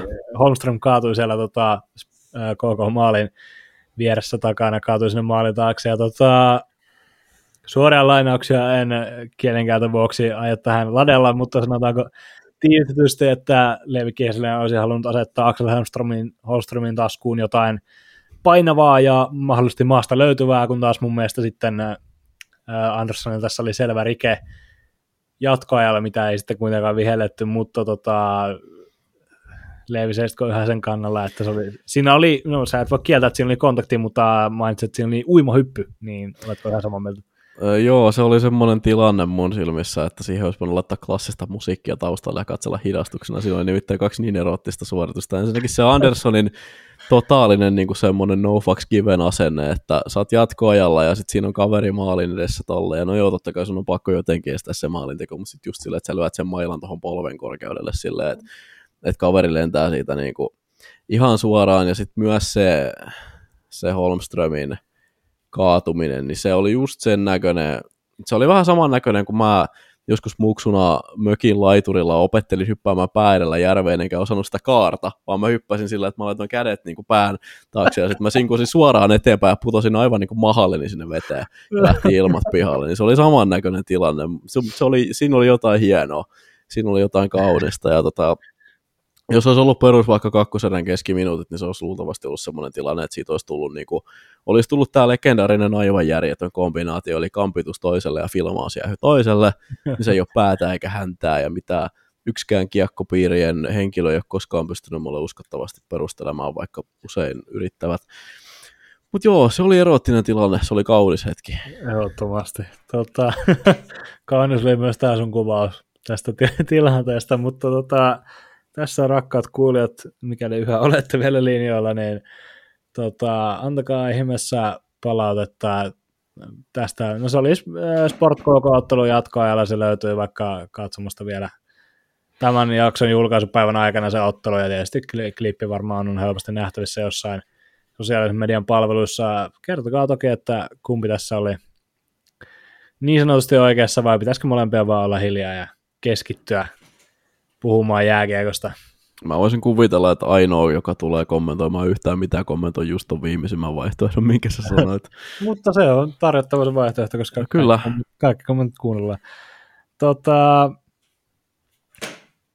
mä, mä mietin, että mä en tee tätä, mutta kyllä mä nyt teen. Mä haluan puhua hetken vielä Jupista ja otsikoitiin Saipaan taanoinen Saiparäntti Leeviltä viimeisenä vuorotuksena, ja sovitaan, että mä nyt tota, tämmöinen viimeinen näkemys ehkä, että sitten se on varmasti seura nousee vielä, on osoittanut kykynsä nousta otsikoihin vielä hauran takaakin, mutta se on vaan mainittava, että pidän täysin uskomattomana seuran kykyä ryssiä hyvä tilanne ottelussa kerta toisen jälkeen pääsy. Robert Roobo ja Mikko Heiskanen kumpikin perjantaina totesivat toinen mulle, toinen lehdistötilaisuudessa, että ei uskallettu voittaa.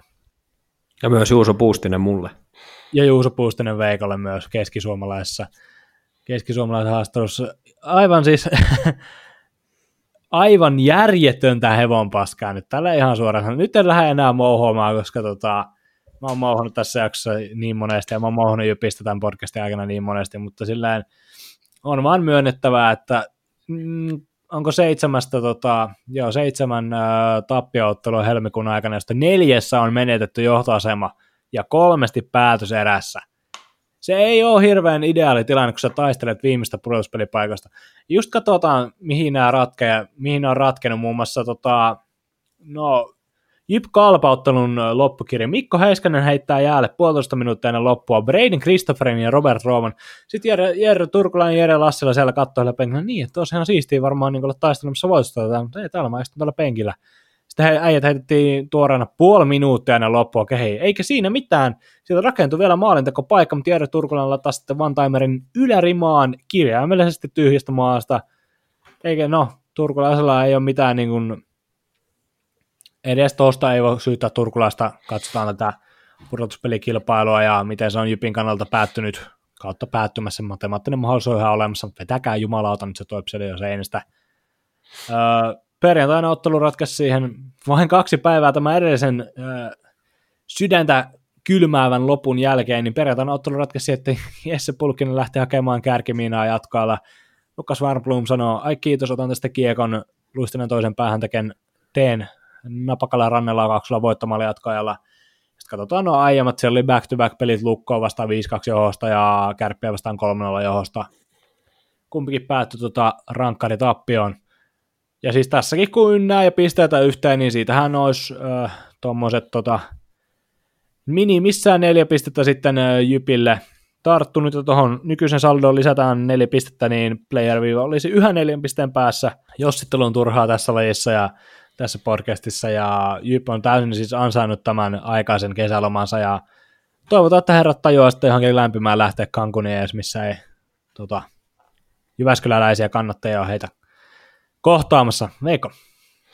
Mä haluaisin vähän tuoda vähän eri näkökulmaa myös tähän tämän päivän podcast-jaksoon, koska me ei olla puuttu sanallakaan liikan kärkijoukkueesta tässä jaksolla, niin mun mielestä esim. tämäkin viikko niin on todella mielenkiintoinen. Mä tuossa spekuloisin tänään tuossa vähän ennen lähetystä, että kuka on niin kuin mestarisuosikki numero yksi. Mulla tuli heti niin kuin viisi joukkuetta mieleen, kuka voisi konkreettisesti mestaruuden voittaa, jos nyt alettaisiin pelaa pudotuspelejä, niin tulee kyllä jälleen taas hieno viikko, siellä on kärkipelejä ja sun muuta, niin mun mielestä jotenkin nyt tosi hieno tilanne myös, paljon puhutaan tuosta kymppitaistelusta, mutta mun mielestä tällä hetkellä on niin kuin tosi helkut hieno tilanne se, että kukaan ei oikein tiedä, kuka on se ykkössuosikki mestariksi, ehkä se on Ilves, jollain suurimmalla osalla, mutta kuitenkin on tällä hetkellä tosi moni joukkue. Kärpät on ollut todella hyvä viime aikoina. Siellä on potentiaalia haastaa. IFK on alkanut pelaa kunnon kusipääkiekkoa, mikä sopii heille. He on ottanut isoja voittoja viime aikoina. Tappara tiedetään. Jukurit on floppa, flopannut. Näyttää, että tippuu ehkä jopa siellä kuusi. Peli kanssa suorittaa vahvasti tällä hetkellä. Niin mun mielestä on todella mielenkiintoista tällä hetkellä seurata varsinkin kärkijoukkojen osalta myös, miten tuo loppurunkosarja menee ja missä asetelmissa lähdetään pudotuspeleihin. Esimerkiksi miettisin tätä asetelmaa, että Jukurit kuukausi sitten kukaan ei olisi halunnut Jukureita vastaan pudotuspeleissä, mutta tällä hetkellä se on varmaan halutuin vastustaja puolivälieri tuohon alkuun, koska se on tällä hetkellä tosi haavoittuvainen joukkue. Kyllä. Mekin täytyy veikata jo korjata runkosarjan voittajaksi vielä. Mm. Se on Muistaakseni oli noin, tai muistaakseni totesin tähän, että ei, pakko nostaa omaa käsi pystyyn. No varmasti nostat oman käden pystyyn aina. No, kyllä nostan. Olen tuo. kuitenkin urheilutoimittaja. No kyllä, kyllä, kyllä. No niin.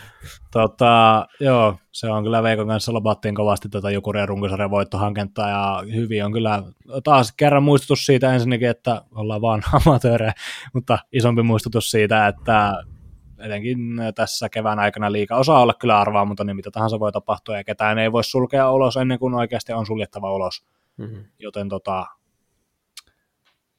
semmoiset hyvin ikääntymiset siitä, mutta kyllä allekirjoitan Veikko väittää, että Jukurit on siellä varmaan tässä kolmen viikon kuukauden aikana, ei edes kuukauden, vaan kolmen viikon aikana kyllä hyvin tehnyt itsestään halutun vastustajan pudotuspeleen. Onko Leevi siellä pyörittelyt silmiässä, niin ootko eri mieltä? No en, en, en mä varsinaisesti, mutta se mun on kyllä todettava, että tosiaan jo oma fokus, niin kuin nyt ehkä kuulijatkin osaa päätellä, niin hyvin paljon keskittyy noihin pikkuseuroihin ja tonne pudotuspeliviivan tuntumaan ihan syystä, että mielenkiinto. Mutta tota, siis kyllä allekirjoitan tuon Veikon pointin myös, että mitä tuohon kärkitaisteluun tulee, niin erittäin hieno kevät on edessä, että kyllä tuossa on niinku, jos me nyt katsotaan noita joukkueet 1-6 tuossa, niin ei se nyt keneltäkään niin poissuljettua, että voisi mennä ihan päätyyn saakka. Että sieltä löytyy kaikilta, kaikilta kuitenkin, ihan kohta, ihan kohta saat puheenvuoron Kosta, mutta sieltä löytyy siis kaikilta kuitenkin semmoisia jaksoja tämän kauden ajalta, milloin he ovat olleet liigan kuumin joukkue. No kärpät ehkä miinuksena, mutta kärpillä on kuitenkin ollut ihan niin kuin tasainen sillä hyvä kausi, vaikka heitä on paljon tässä lynkattu, mutta tuolla on kuitenkin hyvillä sijoilla, että, että niin kuin, nyt on semmoinen tilanne ainakin mun papereissa ihan aidosti, että vaikka siellä on, on joukkueita, jotka on ehkä pikkusen vahvemmin mestarisuosikkeja kuin toiset, niin periaatteessa on voi viedä kuusi joukkuetta mahdollisesti tota, tällä kaudella, mutta Niin, kyllä. Joo, siis mitä tulee kärppiin, niin ei ole ollut sitä jaksoa, missä oli liikan kuumi joukkoja, mutta sanoisin, että on valmentajapotkujen sen jälkeen ollut, tai valmentajavaihoksen jälkeen ollut ehkä liikan tasaisen joukkoja. Mm, se ja tällä hetkellä, Siellä ei ollut semmoisia mm. tappara Elveksen ma- tammikuumaisia lopahuksiakaan. Mm, ja tällä hetkellä varmasti liikan paras pelaaja pelaa kärpissä. Teemu Joo. Turunen on ollut ihan jäätävässä vireessä. Ja ollut.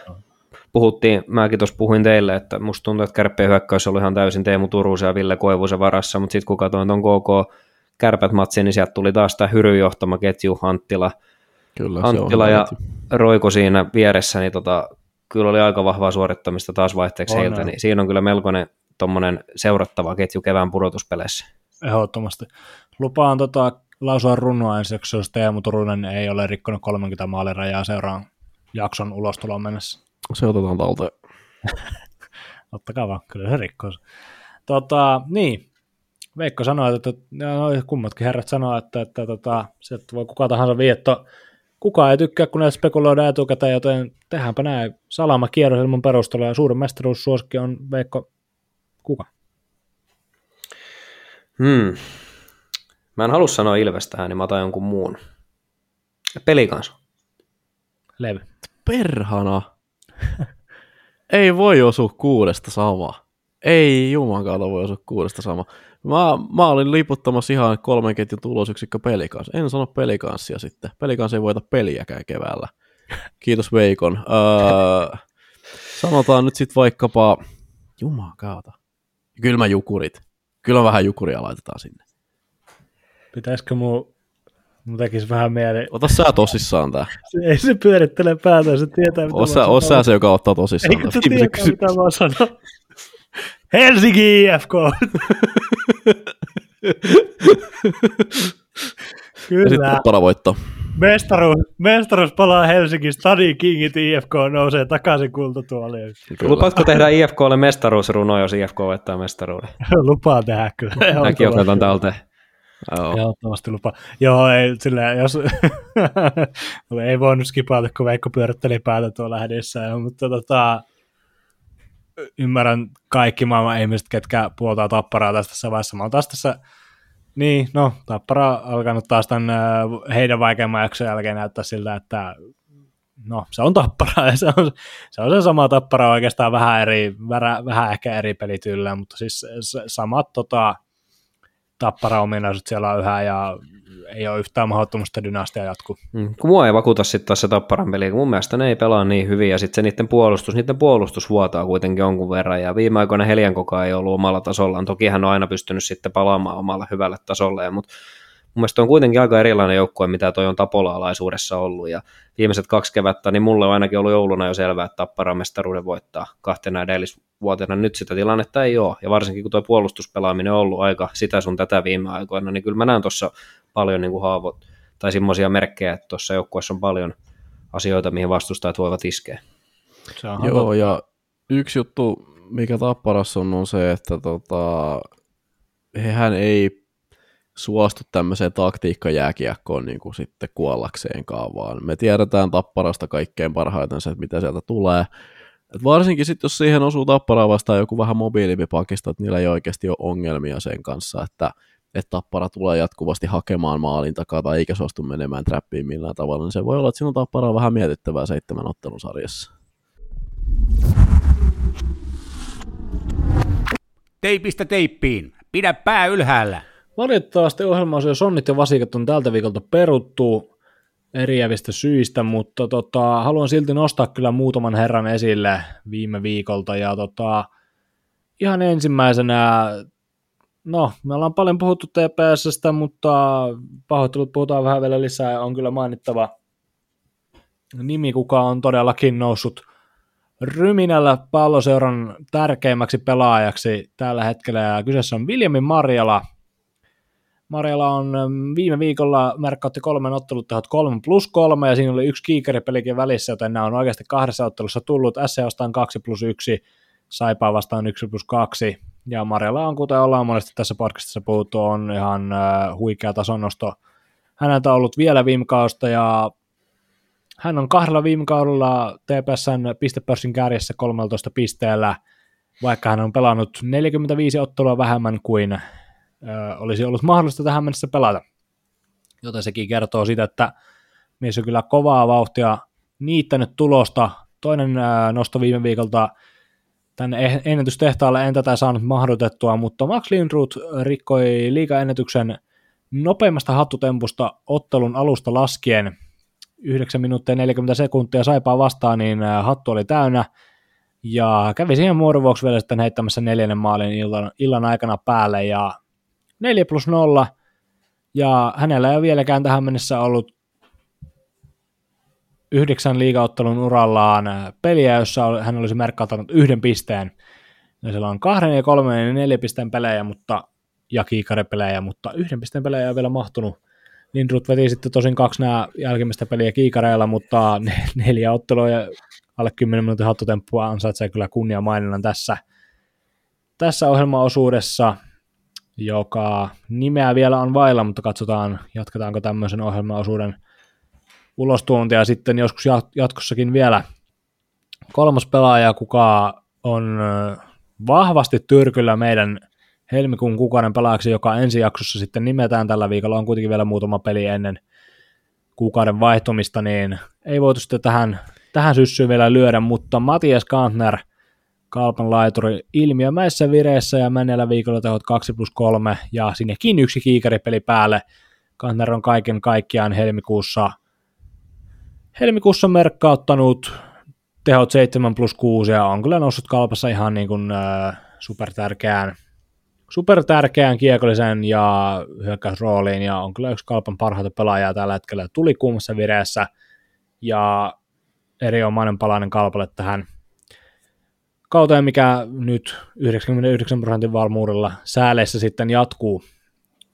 Herrat, tota, ihan tämmöinen nopea ky- kysymys vaan, niin onko, näettekö Kantnerin kalpan arvokkaampana pelaajan tällä hetkellä? Joo. Joo, enpä mä keksi oikein mitään muutakaan tässä, että totta kai enää vaihtelee kuukausittain, mutta se on sitten taas hyvä joukkueen merkki sekin, että sieltä löytyy materiaalia sillä tavalla, että se kuukausittain vaihtelee se, tai että sieltä löytyy joka kuukaudelle sitten, tai erilaisille ajanjaksoille löytyy omansa, mutta joo, eipä tuossa pysty kanteria vastaan ihan kauheasti puhumaan, että Toivottavasti joku on hänelle jo selittänyt, että miksi Ramimäestä tuuletti niin pitkään. Sitä toivotaan. Kyllä hyökkäistä, kyllä hyökkäistä on. Ehdottomasti. Jos ei, sitä, jos ei sen suurempia puheita, viikkohuomiota ole, niin äh, rakkaat kuulijat, kertokaa ihmeessä, kenet olisi pitänyt mainita ja sen vuoksi olette nyt sitten verisinne kirveeneen minun kotiovelle saapumassa, mutta kaikki otetaan vastaan totta kai ja antakaa palaa. Tuu pois sieltä kentältä, siellä on peli! Seuraavana osiossa, tai seuraavana osiona meillä on vuorossa koko Suomen ja tämän podcastin ja etenkin Konsta Kiviniemen lempipudotus... Vittu, Veikko sulki kamera, mulla meni sanat sekaisin. Seuraava vuorossa on äh, En leikkaa. Suomen... Leikkaat, leikkaat. En leikkaa todellakaan. Leikkaat, leikkaat. Mä soitan tähän jotain paskaa, sun pitää leikata. Mennään. Nyt sun pitää leikata. Toi mun pitää leikata, mutta ei sitä aikaisempaa. Älä, et sä voi jättää sitä. Miksei? Ei ole vittu usein mun muroa aina näissä vittu editöissä. Aina kun mä sanon, että on hyvä, niin se jää jaksoon vittu. vittu. Joo vittu omat sammakat kyllä. Ei ole vittu, ei virheet on virheet on juotu kuin mitään vittu. No ei nyt, onko se kuullut ihan hirveän monta klaffia multa? Oho, kuulu vittu koko Kyllähän- kauan. Ei osaa saatana kahta lausta peräkkäin sanoa. Niin, ja mä myös jätän ne sinne aina, jos kuuntelet. Seuraavana osiona vuorossa koko Suomen ja tämän podcastin ja allekirjoittaneen lempi liigamanageri-peli, eli liigapörssi. Paljon on taas tapahtunut viime viikolla ja siellä yhdellä henkilöllä nousi pieni hymy suulle ja Veikko Nurminen on aivan maansa myyneenä. Minä en malta ottaa kertoa, että mitä on tapahtunut. Ja Veikko, mutta hienoa, että olet ensimmäistä kertaa tämän liigapörssijakson aikana myös podissa mukana, koska kyllä muuten tulee parin jakson edestä sitten kohta. Katsotaan kärki, kärki kahinoita. Janne Nykäsen tulosta ulos johtaa 658 pisteitä ja siellä on ihan turvallinen johto, koska Joni Hämäläisen naulukat on kakkossijalla 592. Siinä on ihan iso kaula jopa ja naulukolla on enää yksi vaihto jäljellä ja siellä on lähdetty tämmöisen aggressiivisen taktiikkaan. Kokoonpano on kuitenkin Mintissä tulosta ulos liikajohtajan, liikakärjen kokoonpano tällä hetkellä Katner Repo, Jan-Mikael Järvinen, Dastu, Linrut, Rubin. Siellä on semmoisia nimiä, kuten tiedetään, niin Lindrutin neljä maalia lähetti jengiä aika hyvin eri suuntiin tässä taulukossa. Kolmantena Plan G, Tomi Nolvin käyttäjä ja joukkue ei ole enää yhtä vaihto jälleen, ja muuten Planista iso, iso peukku nimestä. Siellä on Vilmi Marjala, Lukas Wernblom, Lindroth, Dastu, Niklas Kokko, Kalta Kämpärä. Kovia nippuja täällä. Hempo Pumppu neljäntenä, Kari Heiskari. Sitten on jo tonne eteenpäin aika iso kaula kerennyt ja tähtiengi Valtteri Toivosen joukkoja viidentenä. Täällä on oikeastaan kaikilla tämmöistä kolmea, kolmea kahta yhtä vaihtoa jopa, jopa jäljellä, että siellä on lähetty aggressiiviseen taktiikkaan. Tässä on 13 pelipäivää pelattu 24, joten vielä on kuitenkin pelipäiviä jäljellä. Katsotaan tätä ensimmäistä sivua. Täällä löytyy muun muassa, no täällä on ihan, sanotaanko, että 200 pisteen sisällä, sisällä ovat sieltä 2-20. Silleen liian isoja kaula ei kuitenkaan ole, mennään toiselle sivulle. Ja kappas, täällä on ensimmäisenä podcastin jäsenestä johtaja Kiviniemen Dream Team siellä 23. Konsta, kerros kommentit. Oletko Leevi puhumassa siellä? Oh, joo, korjaan. Sä olet siellä 22 nimittäin. Katsokaapas pojat, tai sulla se auki, niin katsokaapa siellä 21 Ah, pohjoisesta ah. puhaltaa, ja mitä on käynytkään? Ai, ai, ai, ai. Ai, ai, ai, ai, ai. Onpa, onpa nyt taas vaikeeta. On, on vaikeeta. Ja jätkät, eikö me olla nyt sovittu jo, että näitä ei, ei, ei suvaita 20 vaihon joukkoita. Ei vaan yksinkertaisesti suvata. Pohjasta puhaltaa ja sitten päättelee kautensa tähän Niko Suomenen pakkaa veitsesi ja poistu kimpasta. Kyllä, Sä tai nostat- poistan, sun ei tarvitse tehdä mitään, Niin, no koska joo. mä oon hoitanut teon siinä kohtaa, kun tämä jakso on tullut ulos, mutta kuitenkin. Leevi Don Kiesiläinen antaa sitten semmoisen ison Salomonin monon perseeseen. Olenkin sitten siellä 22, johtajakiviniemen Dream Team viime viikolla täysin ja aivan täysin äh, Max Lindruthin leveiden hartioiden kannattamana noussut tälle sijoitukselle. Tosiaan mun kausi on ollut vähän ailahtelevaa. Juha-Matti Aaltonen toki hyvä peli. Ihan hyvä peli tuolloin öö, perjantaina 15 pistettä sieltä ja Martin Lefebvre 20, anteeksi torstalta, eikä kun lauantalta, en mä osaa päiviä käännää tässä vaiheessa ollenkaan. Ja Miroslav Svoboda 10, Kovarczyk 7. Tosiaan kokoonpano tällä hetkellä Juhis, Snar, Mihal Kovarczyk, Lindroth, Lefebvre ja Miroslav Svoboda. Ja kärsin kyllä, kärsin tuolla on tota, tuosta taannoisesta Svobodan Minttu 10 aika kovasti, mutta sitten Max Lindroth tosiaan keskiviikkona kävi neljä maalia räppäämässä, Juhis 13, Snar 9 ja taannoin vielä joukkueessa ollut Ben Tardif 7 pistettä. Ihan äh, olen kyllä tyytyväinen joukkueen suoritukseen ja vielä kun täällä katselen, katselen tätä kimpan tilannetta, niin täällä ei kyllä äijä näy vieläkään samalla sivulla, että kohtalaisen rauhassa saa olla. Mennään tuonne kolmannelle sivulle ja täällähän on tämä pohjasakka sitten ja Juman kautta sehän on Leevi seuraavana vähemmän yllättäen. Pikken pallo, Pikken pallo seuraavalla 42. Saanko mä kertoa sun kokoonpano vai haluatko itse annonsaa sen? Täällä no on en Ryan... mä tiedä, voit sä sen luetella, jos sulla on se auki siinä. Ryan Lash, William Marjala, Radek Kovlicek, Veeti Väisänen, Max Lindroth ja Niklas Rubin ja Väisäsen kova usko ja saa nyt vähän kuvailla oma joukkonsa viikko. No joo, mulla kävi tuuri tämän sijoituksen suhteen, koska mä vähän niin kuin pakkasin jo, pakkasin jo omalla tavalla niin pillit pussiin, koska mulla on vaan kuusi vaihtoa jäljellä, niin mä en ole sillä ja tässä on kuitenkin aika monta pelipäivää vielä, niin mä en ole tota, otteluohjelmaa. Yleensä mä seuraan otteluohjelmaa tosi tarkasti näissä peleissä, mutta mulla on mennyt niin paljon vihkoja, että mä en ole sitä sillä ihan hirveästi katsellut, joten puoliksi ehkä tuurilla jäi noin Marjalat ja Lindruthit sitten tonne, ja hehän paukutti, paukutti sitten kauniisti pisteitä tuossa, ja sillä tavalla nyt sitten nousin ehkä vähän epäansaitustikin jopa tänne kolmannelle sivulle, että tota, tai tänne kolmannen sivun, jopa tänne toisen sivun tuntumaan, että ei mulla tohon oikeastaan ole lisättävää. Tää on nyt tämmönen keskikastikausi ja tota, tai keskikastijakso ja katellaan sitten aikanaan, kun seuraava koittaa, niin katsotaan sitten taas, mitä tehdään. Tietää, että 50 maali raja on äh, kova maalintekijän merkki NHL ja 50 ulkopuolella oleminen on kova merkki siitä, että sä olet huono liikapörssipelaaja, mutta Veikko Nurminen, onnittelut, olet onnistunut kiipeämään poistolta 50 seudulta ja 48 on sun sijoitus tällä hetkellä, joten kerran nyt sitten parin viikon tauon ja maanpaan jälkeen, että missä mennään. Itse asiassa tähän vielä lisään, että Pikkeen on siellä 41 ja Stadingingit siellä 47, mutta joo. Leeville haluan antaa tätä kunniaa, mutta joo, Veikko 47.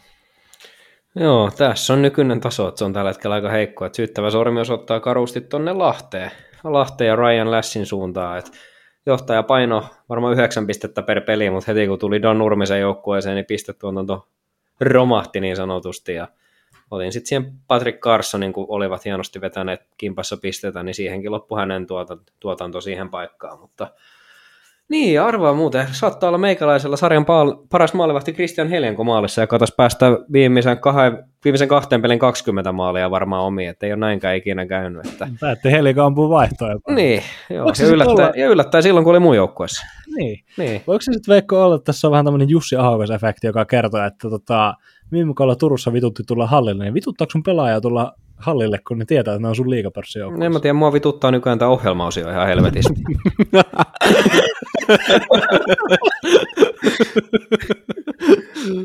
Ai että. Ja mun mielestä on nykyään ihan hauskaa. Mm. Kiva kääntää. Mulla ei ole muuta kommentoitavaa. no niin edes. Et kommentoi enää mitään. Tuleeko sakko?